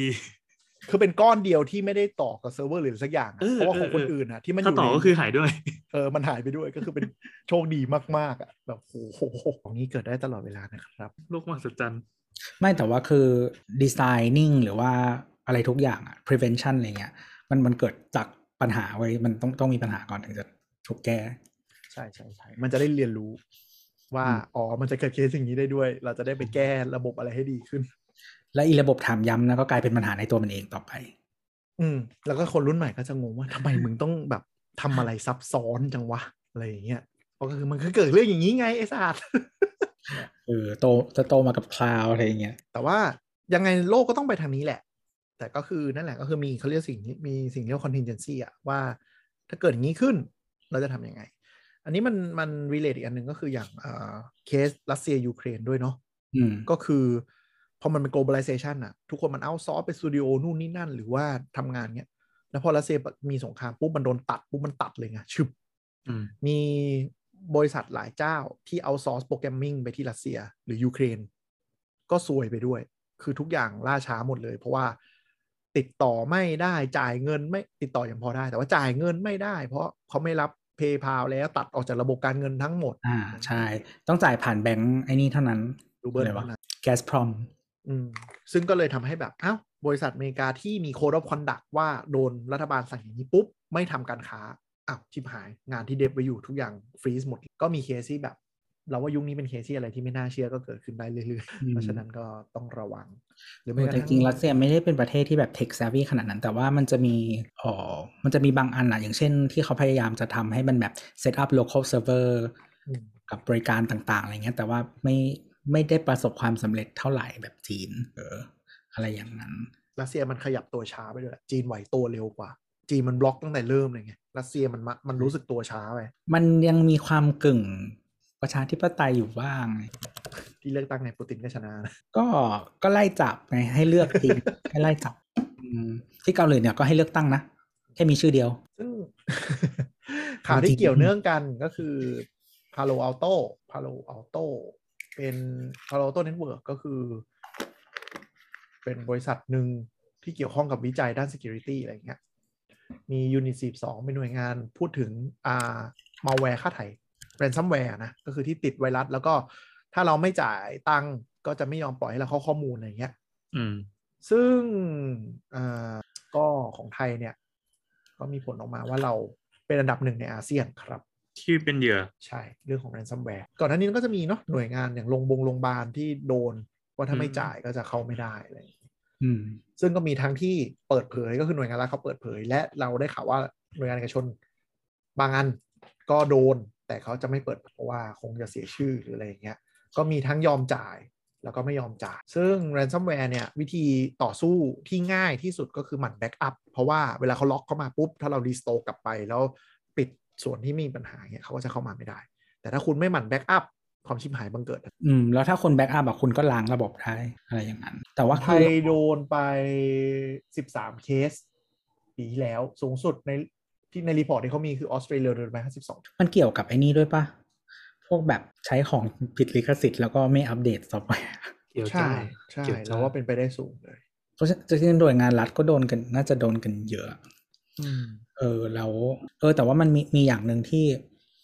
ไม่รู้เป็นข้อดีหรือเปล่า แต่ว่าเออมีหน่วยงานรัฐหลาย ๆ เจ้าอะเวลาเขาทำ TOR ระบบอะไรหลาย ๆ อย่างอะอืมยังให้ทำ on premise อยู่ จริงก็ก็อาจจะดีแล้วมั้งๆเออก็ก็เป็นทั้งข้อไม่รู้ว่าก็เป็นทั้งข้อดีข้อเสียแหละมันคืออืมคือคือถ้าคือถ้าแผนไม่ดีมันก็จะมีปัญหาอยู่ดีอะก็ต้องทำใดทำหมันนึ่งก็เลยมันก็เลยทำให้บางอย่างบางหน่วยงานที่ไม่มีงบสำหรับจัดซื้อชุดใหม่ทั้งชุดเนี่ยก็ยังใช้ซอฟต์แวร์รุ่นพระเจ้าเหาอยู่ อืม เพราะมันขยับอะไรไม่ได้แล้ว มันไม่มี MA ไม่มีอะไรที่มันจะพัฒนาไปต่อคือคือบางครั้งอะมันไม่ใช่ไม่มีเงินด้วยมันเป็นการวิธีดีไซน์งบประมาณ หรืออะไรอย่างเงี้ยเออความเข้าใจของคนทำ planning อะอ่าเออมันอ่ามันมันหลายสิ่งอะเออหรือบางทีมันไม่ได้แบบ เหมือนสมมติว่าถ้าเขายังใช้ไซเคิลวิธีคิดการซื้อของแบบเก่า อย่างเช่นแบบคิดว่าเป็นซื้อขาดเท่านั้น แล้วนโยบายมันไม่ได้อัปเดตอะการที่คุณจะตั้งงบใหม่เพื่อซื้อของในรูปแบบอื่นอะ แม้ว่าคุณจะมีเงินอะ มันก็ทำไม่ได้ไง กฎหมายด้วย เราเข้าใจว่าหน่วยงานรัฐบางหน่วยงานไม่อนุญาตให้ทำงบผูกพัน อืม คือหมายถึงว่า ซื้อเป็นโปรเจกต์ก็ต้องเซ็นซื้อจบ แต่ถ้า subscription หรือบางอย่างจะมีภาระผูกพัน ซึ่งหน่วยงานตัวเองจะอนุมัติไม่ได้ อะไรอย่างเงี้ยมันมันจะมีกฎหมายยิบยิบย่อยๆ แบบที่ไม่น่าเชื่อเต็มไปหมดอะถ้ามีภาระผูกพันจะไม่อำนาจในระดับนี้งบประมาณนี้จะเซ็นไม่ได้นู่นนี่ก็จุกจิกอยู่ตามอืม แล้วก็ mindset นั่นแหละสำคัญก็คือยุคซอฟต์แวร์ยุคแรกๆเนาะเราไม่เราไม่เข้าใจว่าการอัปเกรดมันจำเป็นการจำเป็น ก็จะซื้อขาดนะ Windows เนาะซื้อขาดกันหมด หรือตู้ ATM ที่ดีไซน์บน Windows XP แล้วก็ทำให้มันแบบ migrate จากไหนไม่ได้ เพราะมันก็ติดอยู่บน Windows XP จนต้องรื้อตู้ทั้งประเทศอะไรอย่างเงี้ยถึงจะธนาคารใหญ่ที่ใช้ระบบ COBOL ที่ใช้ภาษา COBOL เขียนอยู่อ่าก็มีธนาคารหนึ่งที่แบบเราไปดู terminal เขาก็จะเป็น unique ที่สุดในโลกที่แบบ ในโลกในประเทศไทยก็จะแบบปิ๊บปิ๊บปิ๊บปิ๊บปิ๊บปิ๊บปิ๊บปิ๊บแล้วหาคนยากชิบหายนะคนเขียนโคบอลอะ มีธนาคารเดียวนะครับ ไปดูได้อันอื่นอันอื่นเขาเป็น Windows เป็น PC หมดแล้ว คลิกได้หมด ถ้าถ้าคุณแบบชะเงินหน้าเข้าไปดูอะนะ แต่มีธนาคารหนึ่งอะที่ที่ที่คีย์บอร์ดอันควายๆแล้วต้องรูดบัตรอะแล้วก็ติ๊ดติ๊ดติ๊ดติ๊ดติ๊ดติ๊ดติ๊ดไปดูมีธนาคารเดียวขนาดรัฐวิสาหกิจยังไม่ใช้อืมจริงรัฐวิสาหกิจไม่ใช้แล้วนะโว้ยไอ้เครื่องหาแล้วนะคือมันเข้าใจว่ามัน ไม่รู้ว่าเขาคิดคำนวณ cost ยังไงว่ามัน หรือว่ามันแบบ disrupt ระบบมากๆเขาเป็นธนาคาร Big Four นะในการแบบว่าจำกัดกำจัด COBOL ออกไปเนี่ยก็ไม่รู้กัน อาจจะไม่ใช่ COBOL ก็ได้นะ หรือเปล่า เราไม่รู้ยังเป็น COBOL วะไม่รู้เหมือนกัน เหมือนตอนนี้เขาน่าจะออกแล้วนะ ถ้าเราจำใช่ใช่ถ้าเราเข้าใจแต่ไม่ผิด แต่ terminal ยังตัวเดิม แต่คืออยู่มานานมาก terminal ตัวเดิม UI เหมือนเดิมเว้ยคือ infra อาจจะเปลี่ยน เพราะว่ามันมันต้องขยับไปเป็นตัวใหม่แล้วแหละแต่ แต่วิธีการทำงาน terminal ยังเหมือนเดิม ยังเป็นจอที่ navigate ด้วยคีย์บอร์ดติดติดติดติดติดติดติดคือภาษาคอมพิวเตอร์อะ มันจะมีเราจำคำไม่ได้ แต่ว่ามันเป็นระดับของภาษาคือภาษายิ่งชั้นสูงอะ ยิ่งใกล้เคียงภาษาคนเออภาษาชั้นต่ำอะคือภาษาที่ใกล้เคียงมันเป็นมันใช้คำนี้จริง ๆ มันใกล้เคียงกับภาษาเครื่องมากที่สุดภาษาเครื่องคือศูนย์กับหนึ่งนะฮะ เออซึ่งซึ่งมันจะไม่เหมือนภาษาคนอะ ก็อย่าง Python น่ะก็เขียนง่ายขึ้นเยอะถ้าเทียบกับ C อืม Sharp หรือ C plus อะไรอย่างเงี้ยนะเออเวลาเขียนมันก็เลยยากหรืออะไรเงี้ยแต่ว่ามันอาจจะประมวลเร็ว แล้วมันก็จะเข้าถึงแบบ ฮาร์ดแวร์ได้อะไรประมาณนั้น ซึ่ง COBOL เป็นภาษาต่ำคือคือภาษาชั้นส่วนใหญ่ภาษาชั้นสูงอะมันคือภาษาที่ออกแบบมายุคหลังนึกออกปะก็คือตามตาม timing เลย ก็คือตอนแรกก็เป็นภาษาใกล้ภาษาเครื่องเพิ่มขึ้นมาเรื่อยๆเป็นเลเวลเลเวลเลเวลอะไรเงี้ยฉะนันแบบคนที่จะเออหมายถึงว่าระบบที่มันยังรันออนภาษาที่เป็นแบบชั้นชั้นต่ำอยู่ก็คือแบบระบบที่แบบมีมานานมาก ก็คือก็คือภาษาลูกหลังๆเนี่ยคนเขียนเขียนง่ายขึ้น แต่ตัวคอมไพเลอร์มันต้องฉลาดขึ้นในการแปลอืมเออ ซึ่งก็คือเขาพัฒนาโค้ดหลังๆเนี่ยก็คือทำให้ตัวอ่านมันดีขึ้น คนเขียนก็ได้รับภาระน้อยลง แต่ยุคแรกๆคือนั่นแหละคนเขียนรับภาระเต็มๆเพราะฉะนั้นคนเขียนโค้ดสมัยก่อนต้องแม่นกว่ายุคนี้พอสมควร ต้องมีชาร์ตคำอะไรเงี้ยแต่ก็นั่นแหละครับแต่ว่าจริงๆ หลายๆ คนยังเขียนโค้ดแล้วใช้แบบยุคกุยที่เป็น VI อยู่อะมันจะมีสิ่งที่เรียกว่าความคุ้นชินด้วยเออ VI ก็คือหน้าจอที่ที่ใช้คีย์บอร์ดอย่างเดียวครับ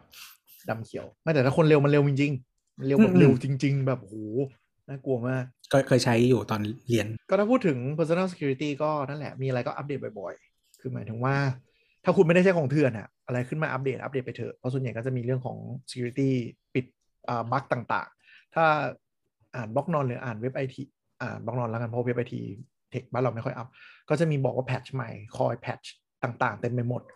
Chrome โปรแกรมเว็บเบราว์เซอร์ทั้งหลาย คืออาจจะไม่ได้รู้ตัวมันอัปเดต แต่ว่า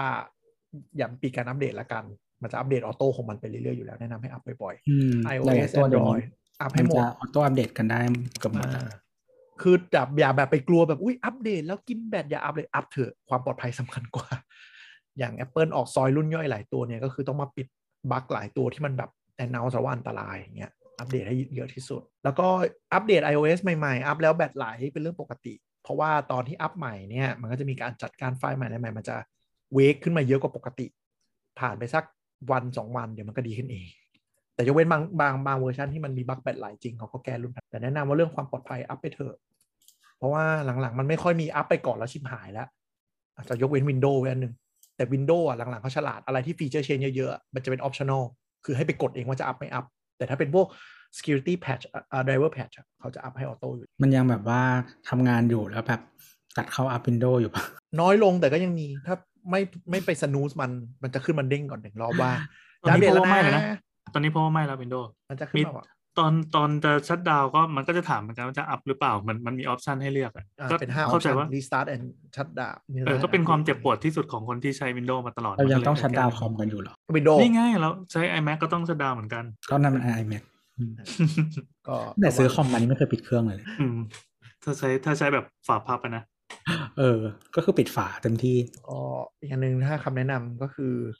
ถึงแม้ว่าเราจะรายงานข่าวก่อนไปหน้านี้ว่าคลาวล่มแล้วชิบหายก็ตาม แต่ถ้ามีอะไรก็อัพขึ้นคลาวเถอะ คือมันแล้วว่ามันเหมือนเรื่องนี้เว้ย เหมือนเครื่องบินอะ อ่าอ่าเป๊ะเลยคือคือคือเราอาจจะไม่คุ้นชินหรือว่ารู้สึกว่าไม่ได้เป็นผู้ควบคุม ใช่ไหมอืมในตัวเครื่องหรือว่าตัว อะไรต่างๆ องค์ประกอบทั้งหลายที่มันประกอบขึ้นมาเนี่ยอืมแต่ว่ารถเนี่ยเราเราขับอย่างเช่นเราขับเอง หรือว่าเราอ่ายัยังรู้สึกได้ว่าโอเค นี่คือพื้นนะ มันคือมีทางหนีที่ไล่หรือมีอะไรอย่างเงี้ยอืมเอออืมการที่เราควบคุมข้อมูลด้วยตัวเองอะมันคือเราจัดการเองทั้งหมดอืมแต่เออพูดตามสถิติแล้วอะ ก็คือเครื่องบินมันปลอดภัยกว่าการขับรถมากคือคนตายจากโดนรถดักอุบัติเหตุทางถนนสูงกว่าเครื่องบินมากหลายมากเท่าโดยเฉพาะประเทศนี้อะไรเงี้ยเออแต่คือคืออย่างอย่างเครื่องบินอะบ้านเราก็คือปลอดภัย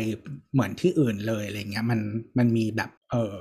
องค์กรระหว่างประเทศจัดการครอบอยู่หลายชั้นอีกทีหนึ่งอะไรเงี้ยอืมเออแต่แต่รถเนี่ยมันก็จะเป็นอีกเรื่องหนึ่ง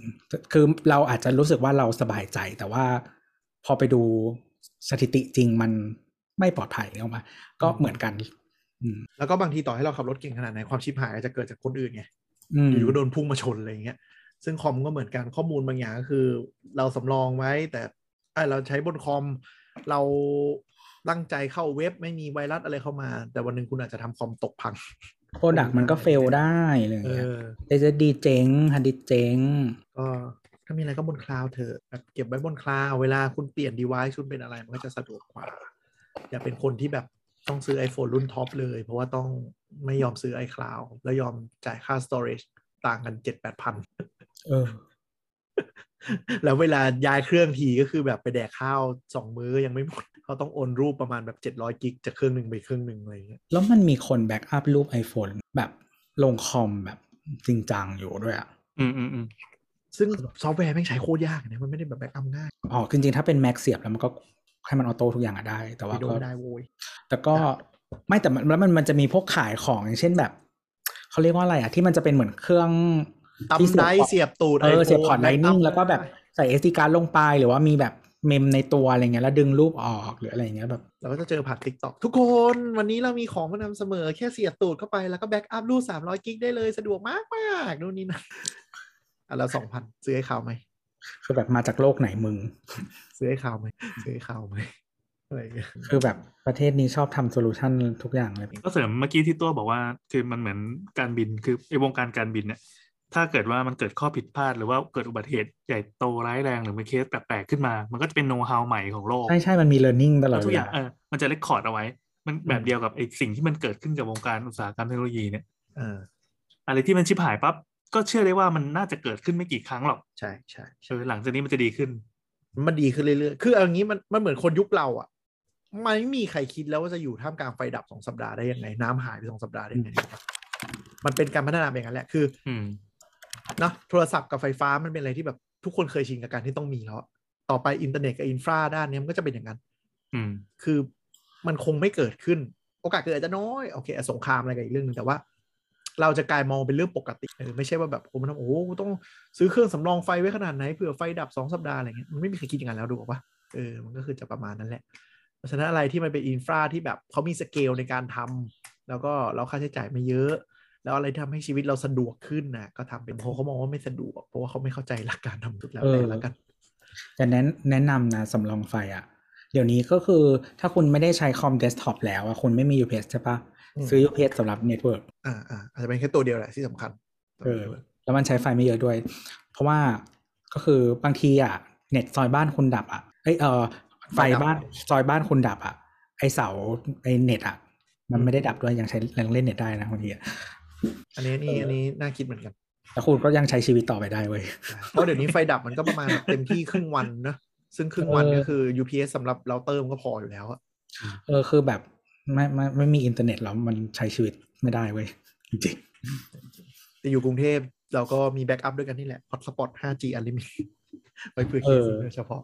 หรือว่าถ้าหรือจริง ๆอะหลาย ๆ คนก็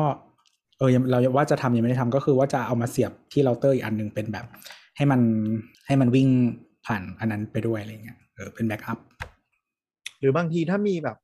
มีเงินระดับหนึ่งแล้วสนก็ซื้อพวกเดี๋ยวนี้ power bank เดินป่า ขายขายกันเยอะมากเลยนะ มันจะเป็น power bank ที่แบบ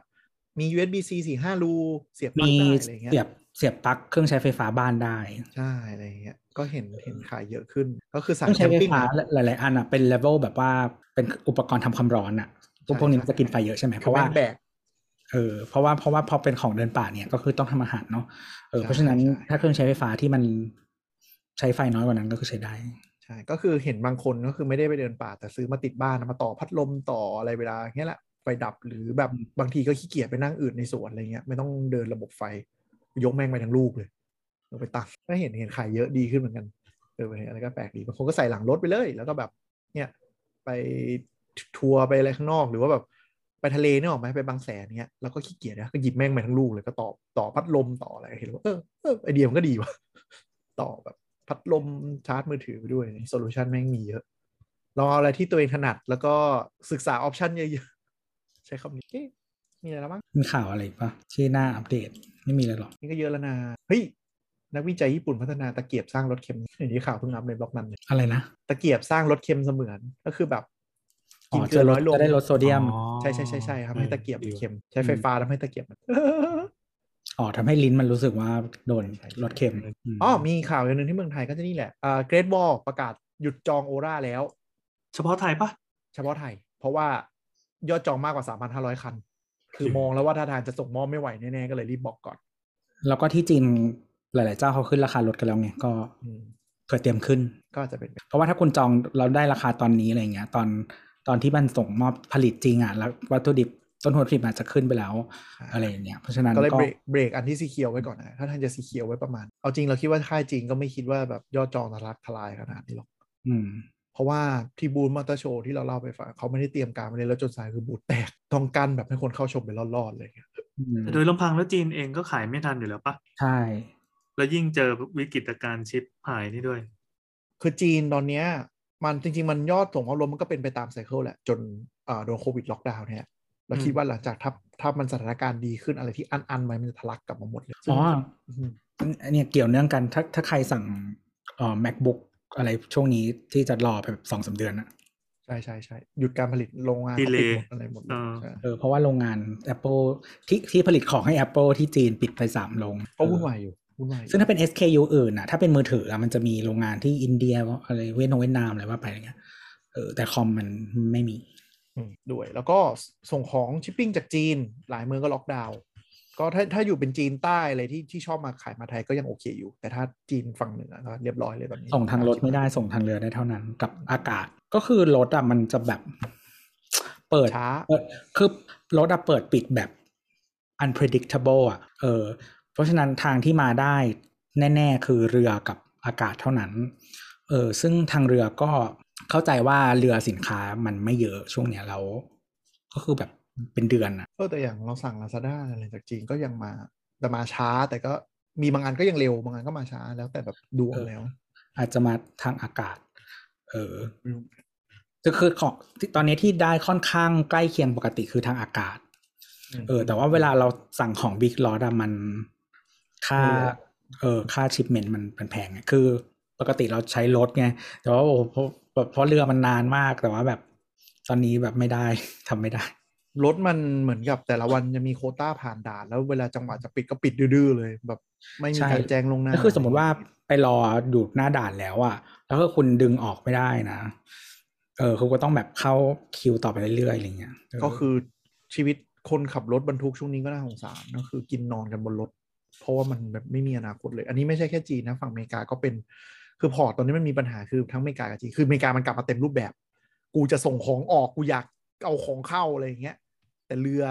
มันมันมาไม่ไม่ครบรูปสิ่งที่เกิดขึ้นคือคนขับรถอเมริกาก็ต้องไปนั่งหลอกจอดรอจนกว่าคอนเทนเนอร์ตัวเองจะไปอะไรอย่างเงี้ยบางทีก็คือคอนเทนเนอร์แปก็ดไม่ชั่วพโมองด้วย แล้วก็ใช่ port อะ มันเต็มแล้วคืออเมริกา มันไม่ยอมทำ port ใหญ่เออมันมันไม่ยอมทำ port ใหญ่คือ port ใหญ่มีแค่ที่ LA อะไรอย่างเงี้ย แล้วใช่คือเรือสมัยใหม่อะทำใหญ่ขึ้นทุกวันเออแล้วก็เรือที่บางทีมันเดินแค่ทะเลเดียวคือแปซิฟิกใช่ปะ มันไม่เพราะฉะนั้นมันไม่ต้องทำไซส์ Panamax อืมไซส์ Panamax ก็คือไซส์ใหญ่ที่สุดที่เข้าคลองปานามาได้อืมแต่ว่าถ้ามันเป็นเรือแบบโอเคกูขนแค่จีนไปอเมริกาเนี่ย มันไม่ต้องผ่านคลองปานามาอืมฉะนั้นกูทำใหญ่เท่าไหร่ก็ได้ ใหญ่แบบเออตอนที่ตอนที่ออกข่าวไอ้ไอ้นั่นที่ขวางอะเนอะอืมก็คือแม่งใหญ่กว่าตึกแบบตึกกี่ชั้น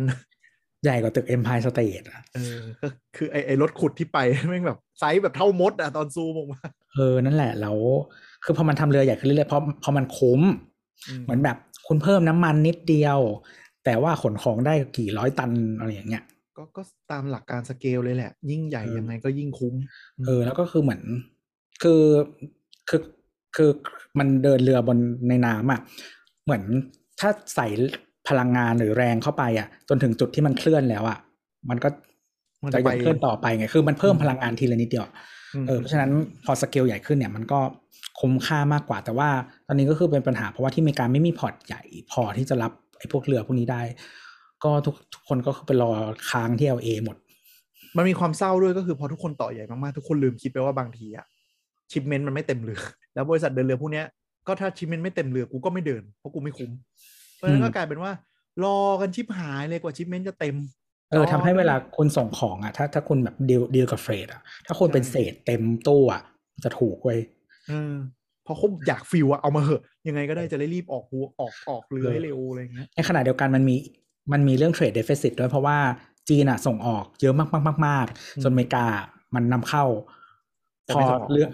เออ พอเรือมันออกมันคือเรือตีเปล่า อะ ใช่เขาก็ไม่ก็ไม่ค่อยอยากออกกันไงก็เลยกลายเป็นว่าแบบกูก็ต้องคิด ขามาจากจีนคือเป็น double ใช่ต้องเผื่อจะได้ไว้คิดเผื่อเรือตีเปล่าเพราะว่าแม่งเละเทะมาก product ส่งออกของอเมริกามันคือแบบสินค้าเกษตร หรือว่าแบบพวก res- พวก resource ก็ไม่ค่อยอะไรเงี้ยเพราะใช้ในประเทศอะไรอย่างเงี้ยมันก็ไม่ค่อยมีอะไรส่งออกแล้วอะไรอย่างเงี้ย เออ ก็เลยจะแบบ คือก่อนโควิดโลกมันสมดุลกว่านี้ด้วย คือสมดุลคือหมายถึงว่าแบบมันอ p ติ m i z e มากอะ่ะ คือเรือมันแบบวิ่งเต็มตลอด จากจีนมาเต็ม แวะนู่นแวะนี่แวะอเมริกาตอนนี้กันว่าเดี๋ยว port นี่ก็ปิด port นี่ก็เปิด port นี้ไม่ทำงานด้วยนะมันพอมันไม่สมดุลปุ๊บ คนทำชิปปิ้งก็ไม่รู้จะคำนวณยังไง จะวันก็กำหนดไม่ได้ราคาก็กำหนดไม่ได้ ก็เลยต้องเปิดแพงไว้ก่อนเพื่อ cover ความผันผวนพอเปิดแพงปุ๊บ คนก็กลายเป็นยิ่ง predict การส่งไม่ได้เลยไปกันใหญ่ก็เลยเละเทะมากอย่างแล้วมีอเมริกามันมีกฎหมายเฮี้ยๆเรื่องเรือที่เหมือนว่าแบบเออเรือถ้าไม่ใช่อินเตอร์มัน จะต้องเป็นเรืออเมริกาเท่านั้นที่จะจอด port อเมริกาแล้วไป port อเมริกาได้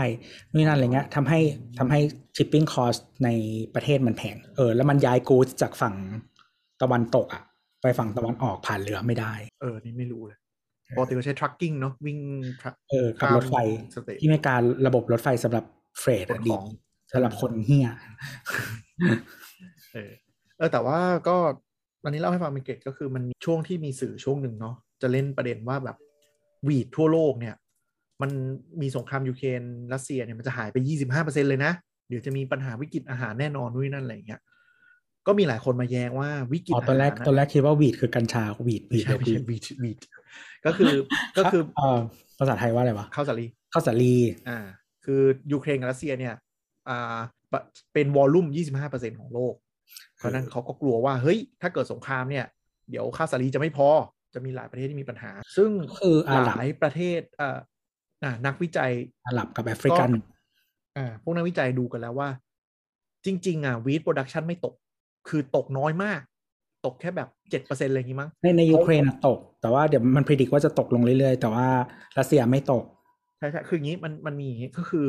ตอนที่เกิดสงครามปุ๊บอะพวกประเทศที่ผลิต wheat ในประเทศได้ คือ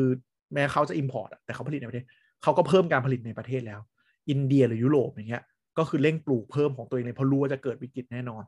เพราะฉะนั้นไอ้ประเทศพวกนี้ไม่มีปัญหา ประเทศที่มีปัญหาคือนั่นแหละอย่างที่ตัวบอกก็คืออ่าอาหรับกับแอฟริกาที่ปลูกเองไม่ได้และนำเข้าอย่างเดียว issue ก็คือตอนนี้มันไม่ได้มีปัญหาเรื่อง production เว้ยมันมีปัญหาเรื่องโลจิสติกส่วนหนึ่งแล้วก็ส่วนหนึ่งเขาเป็นเรื่อง food security ที่เขาอยากจะเก็บ ใช่ คือปัญหามันก็คือ Production นั่นแหละมันคือเรื่องของโลจิสติก ตอนนี้โลกเรามีปัญหาเรื่อง supply chain กับโลจิสติกหนักมากเรื่อง production เราไม่มีปัญหา คือเรื่อง production เนี่ยเขาบอกว่าเรา oversupply เกือบทุกอย่างบนโลกแล้ว คือหมายถึงว่าอิเล็กทรอนิกส์เราก็มีแหล่งผลิตแบบ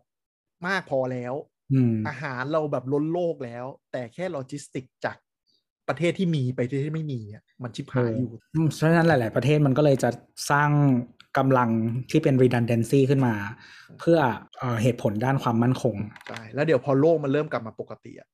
มีโอกาสมากที่ commodity ทุกอย่างจะราคาตกพรวดไปอีกเพราะทุกคนมัน oversupply อยู่ตอนนี้ แต่ว่ามันจำเป็นต้องผลิตเกิน เพราะมันส่งออกไม่ได้ มันต้องอืม consumption กันอันเนี้ยเป็นอะไรที่เราต้องจับจับตามองดูกันว่า เหล็กแร่ธาตุต่างๆ ที่ที่ราคามันพุ่งตอนเนี้ย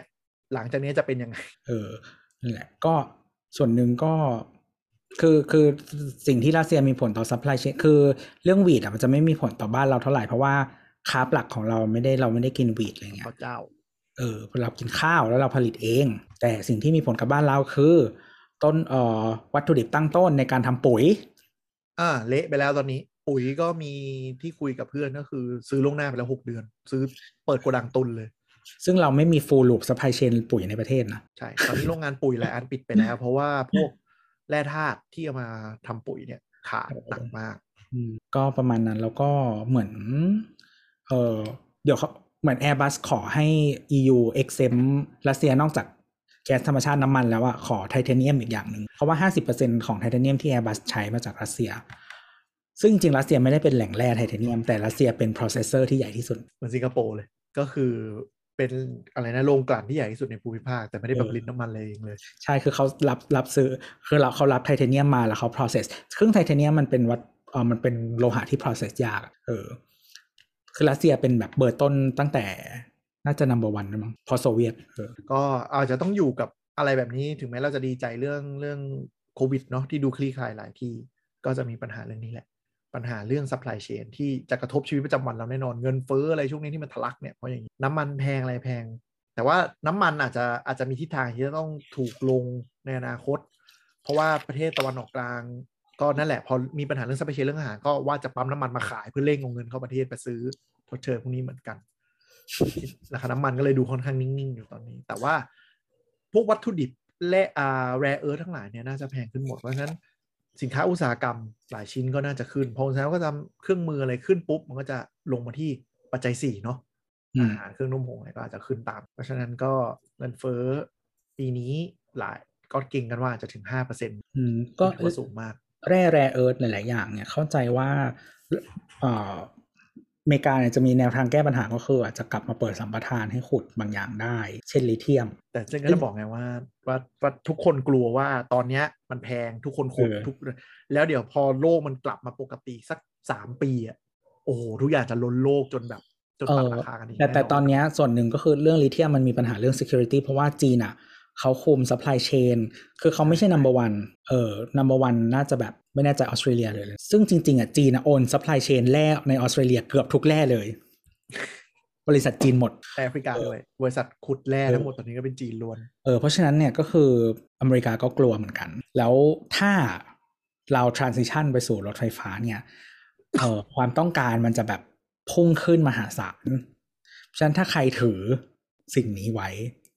มันก็คือ new go แล้วก็จีนดูเป็นประเทศที่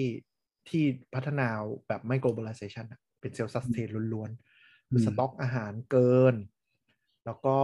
อ่าสต็อกวัตถุดิบในการก่อสร้างเกินกว่าอืมมาตรฐานทั้งหมด แล้วก็เรื่องอืมของอาหารเรื่องของน้ำเรื่องของเคมีทั้งหมด พยายามจะเป็นเซลล์ sustain ทั้งหมดก็เราดูอืมอาจจะเป็นสงครามเย็นใหม่ก็ได้ ใครจะไปรู้ แต่ว่าจริงๆ มันยังมีแหล่งแร่ที่ไม่ได้ถูก exploit อีกเยอะในแบบแอฟริกาอะไรประมาณเนี้ยแต่ว่าเป็นพื้นที่ที่เข้าถึงยากเลย เพราะฉะนั้นในระยะสั้นอะ มันไม่น่าจะแก้วิธีนี้ได้ แต่ก็มีคนบอกแหละแร่เออจะกลายเป็นน้ำมัน อืมก็ใช้ซะเยอะขนาดนี้ครับก็มันยังทำแบตเตอรี่แบบใหม่ไม่ได้ carbon nanotube หาเหวอะไรไม่ได้สักทีก็ใช้ลิเธียมกันไปก่อนนะจ๊ะก็มีโซเดียมที่อืมโซเดียมแบตเตอรี่ก็คือเป็นเกลือก็ก็มีการคือมันมีการใช้งานบางส่วนอยู่แล้วโซเดียมไอออนแบตเตอรี่เนี่ยแต่ว่า efficiency มันแย่กว่าลิเธียมพอสมควร แต่ตอนนี้เทคโนโลยีพยายามจะดันให้ได้ เพราะว่าถ้าใช้โซเดียมไอออนได้เนี่ย resource ก็หาได้ง่ายขึ้นเยอะ อาจจะเป็นแบตที่มาในรถสเปคต่ำๆรถวิ่งรถจิ๋วอะไรอย่างเงี้ยอืมเพราะว่าประจุมันได้แค่แบบ 60-70%ของลิเธียมเองอืมและก็มีการ explore แร่ใหม่ๆ ที่จะมาทำแบตเตอรี่ เพราะฉะนั้นเราเราเคยบอกไปในรายการมั้งตั้งแต่ตอนแรก ๆ เลยว่า bottleneck ของเทคโนโลยีตอนนี้คือแบตเตอรี่ แต่ตอนเนี้ยทุกคนบีบที่งบ R&D แบตเตอรี่แม่งมหาศาลมาก ซึ่งเดี๋ยวอาจจะมี breakthrough หรือมีอะไรสักวัน เออ แต่ว่าคือจริง ๆ อะ ก็รอ breakthrough มาเป็น decade แล้วนะ เป็นเป็นทศวรรษแล้วนะ ก็ก็ยังไม่มาสักทีเออมันก็เลยก็เลยต้องใช้ breakthrough ด้านอื่น แก้ปัญหาไปก่อนอย่างเช่นเรื่องชิปเรื่องอะไร ใช้แบตเตอรี่เป็นทำให้คน efficient แทนทำออกแบบมอเตอร์ให้กินไฟน้อยลงแทนนู่นนี่นั่น ก็รอดูมันก็ไม่แน่ คือของพวกนี้บางทีจังหวะมันออกมามันก็ฟลุกอะมคือฟลุกจริง ๆ นะ เหมือนแบบทดลองแลบไปเรื่อยๆ แล้วแบบ อ้าว อันนี้เวิร์กแบบงงๆอะ แล้วก็โผล่เออหรือหรือว่าบางทีมันอาจจะเจอที่อื่นที่ไม่ได้ตั้งใจทำแล้วมันก็ apply ได้อะไรเงี้ยก็รอดู เออ มันมีมันมีคนวิเคราะห์ว่า ส่วนหนึ่งที่ยุโรปมันไม่มี innovation อะ เพราะว่าไม่มี spending ด้าน military อ่าใช่ เพราะว่า military มันเป็นการ spend ที่ไม่ได้ดู profit อะอืมดูเน้น innovation อืมอันนี้ฉะนั้นประเทศที่แบบมี output ด้าน innovation เยอะๆอะที่ ก็เป็นประเทศที่จะเป็น military เยอะด้วย เช่นอเมริกาไทยหรือว่าไทยอิสราเอล ไทยซื้อขึ้นเรือดำน้ำไม่มีเครื่องนะไทยเราเน้นซื้อไงไม่ได้ทางดีงบผูกพันไม่พอเลยไม่เลยเลยซื้อเครื่องไม่ได้เอามาเดี๋ยวลำก่อนเออนั่นแหละแล้วก็จริง ก็อินเทอร์เน็ตก็มาจากทหารใช่แล้วก็เทคโนโลยีเครื่องยนต์ก็มาจากทหารใช่เครื่องบินก็มาจากทหารเอ็ดก็มาจากทหารใช่ก็อาหารบางอย่างก็มาจากทหารนะระบบการถนอมอาหารอะ เออใช่ เออแคนฟู้ดคือทหารอืมล้วนๆเลย นั่นแหละก็แต่เพราะฉะนั้นเดี๋ยวที่เยอรมันคอมมิตว่าจะอย่างน้อยสองเปอร์เซ็น GDP อะไรเงี้ย แล้วก็เอ่ออะไรคือเหมือนจะทำให้ยุโรปกลับมาลงทุนด้านการทหารอีกครั้งเกือบทุกประเทศเลย จากสงครามรัสเซียยูเครน อะไรอย่างนั้นก็ innovation ก็อาจจะกลับมาจากยุโรปก็ได้ นี่นั่งเปิดอ่านข่าวเรื่อง solid state แบตเตอรี่ก็หายกันอยู่ช่วงหนึงแล้วก็หาย อืม ก็ยังไม่มี breakthrough สักอันอะ มันทำไปได้ถึงจุดหนึ่งแล้วมันก็ commercialize ไม่ได้อะไรเงี้ยก็ตอนนี้พยายามทำโปรโตไทป์กันอยู่ คือโปรโตไทป์ยังไม่ออกเลยกว่าจะใช้จริงอืมก็คงน้อยฮะคือเราเข้าใจว่ามันผลิตได้แล้วในเชิงทฤษฎีแต่มีปัญหาอืมคือนั่นแหละ commercialize สไม่เกลได้ไม่ได้ ความปลอดภัยอะไรอย่างเงี้ย มันมีความ solid state ก็คือแบตเตอรี่ปัจจุบันจริง ๆ มันเป็นของเหลวอยู่ข้างในเนาะอืมอ่าเวลาเราดูถ่านเอเอะถ้าใครมีถ่านเก่าที่มันบวมมันจะเป็นเมือกเน่าๆออกมาอืมอืมอ่าแบตเตอรี่รถก็ได้ อืมแต่ว่าแปลว่าองค์ประกอบสารเคมีไม่เหมือนแบตเตอรี่อ่าที่ใช้แต่เนี่ย solid ว่า state อะก็คือจะพยายามทำให้ไอตัวน้ำน้ำเนี่ยเราเรียกว่าอิเล็กโทรไลต์เนี่ย จะทำให้มันเป็นก้อน อืมอืมคือเออคือเหมือนกับ เหมือนแบบของเหลวเนี่ยถ้าเรามาควบแน่นเป็นก้อนอะมันจะมีความหนาแน่นเยอะนึกออกไหมอืมมันทำเป็นก้อนปุ๊บก็จะเอาไอไออิเล็กโทรไลต์เนี่ยมาเรียงเรียงเรียงกันได้เยอะ แล้วมันก็จะทำให้มันแน่นขึ้น ตัวอ่าตัวขั้วแคโทดกับแอนโอดเนี่ยมันสามารถเรียงอัดกันเข้าไปได้มาก ก็จะทำให้ความจุต่อพื้นที่มันเยอะกว่ามาหาเออคือมันต้องแก้ปัญหาเรื่องคือจุได้แล้วแต่ทำยังไงให้มันวิ่งได้ efficient เหมือนเดิมอืมแล้วก็ไม่ระเบิดด้วยเออมันคือมันแน่นมากไงนึกออกไหมต้องไม่เจนถ้าความร้อนอ่าเกินไปหรือตัวนี้นั่นอะไรอย่างเงี้ยคือปัจจุบันมันเป็นของเหลวมันมีมัน ความลงความร้อนมันทำให้มันมีพื้นที่ แต่อืมตอนนี้คือถ้า solid state มันอัดกันแน่นเนี่ยแล้วมันขยายตัวมันจะแบบบึมบึมไต่หาหรือเปล่าเออแบตรถยนต์แบตแห้งไม่มีจริงในโลกนะแบตแบตแห้งคือไม่ต้องเติมน้ำกัน แต่จริง ๆ มันก็คือเป็นของเหลวข้างในก็คือจริงๆแบตเหมือนกัน แต่ว่าเขาซีลไม่ให้มึงเติม ใช่ใช่ใช่ใช่เขาไม่ได้ใช้น้ำน้ำกลั่นเขาใช้ไอ้น้ำกรดอ่าอะไรอย่างเงี้ยเขามีวิธีของเขาแหละอะไรครับอะอุ้ยคุยอะไรเยอะแยะวะเยอะสิทีข่าว ครับผมก็อะหมดแล้วไม่ต้องสรุปแม่งละขี้เกียจเออจริงก็ถ้ามีอะไรก็คุยกันที่ Twitter at techjocktalk แล้วกัน หรือถ้ามีประเด็นอะไรที่น่าสนใจหรืออยากคุยกันก็มาพูดคุยกันได้นะครับ ครับผม ส่งคำถามได้นะฮะ ถ้าเดี๋ยวเยอะแล้วเดี๋ยวมาตอบ จริงๆ ถ้ามีอะไรน่าสนใจก็แปะๆไว้ก็ได้ เดี๋ยววันหนึงก็หยิบอืมสำหรับวันนี้ก็ลาไปก่อน สวัสดีครับบายบ๊าย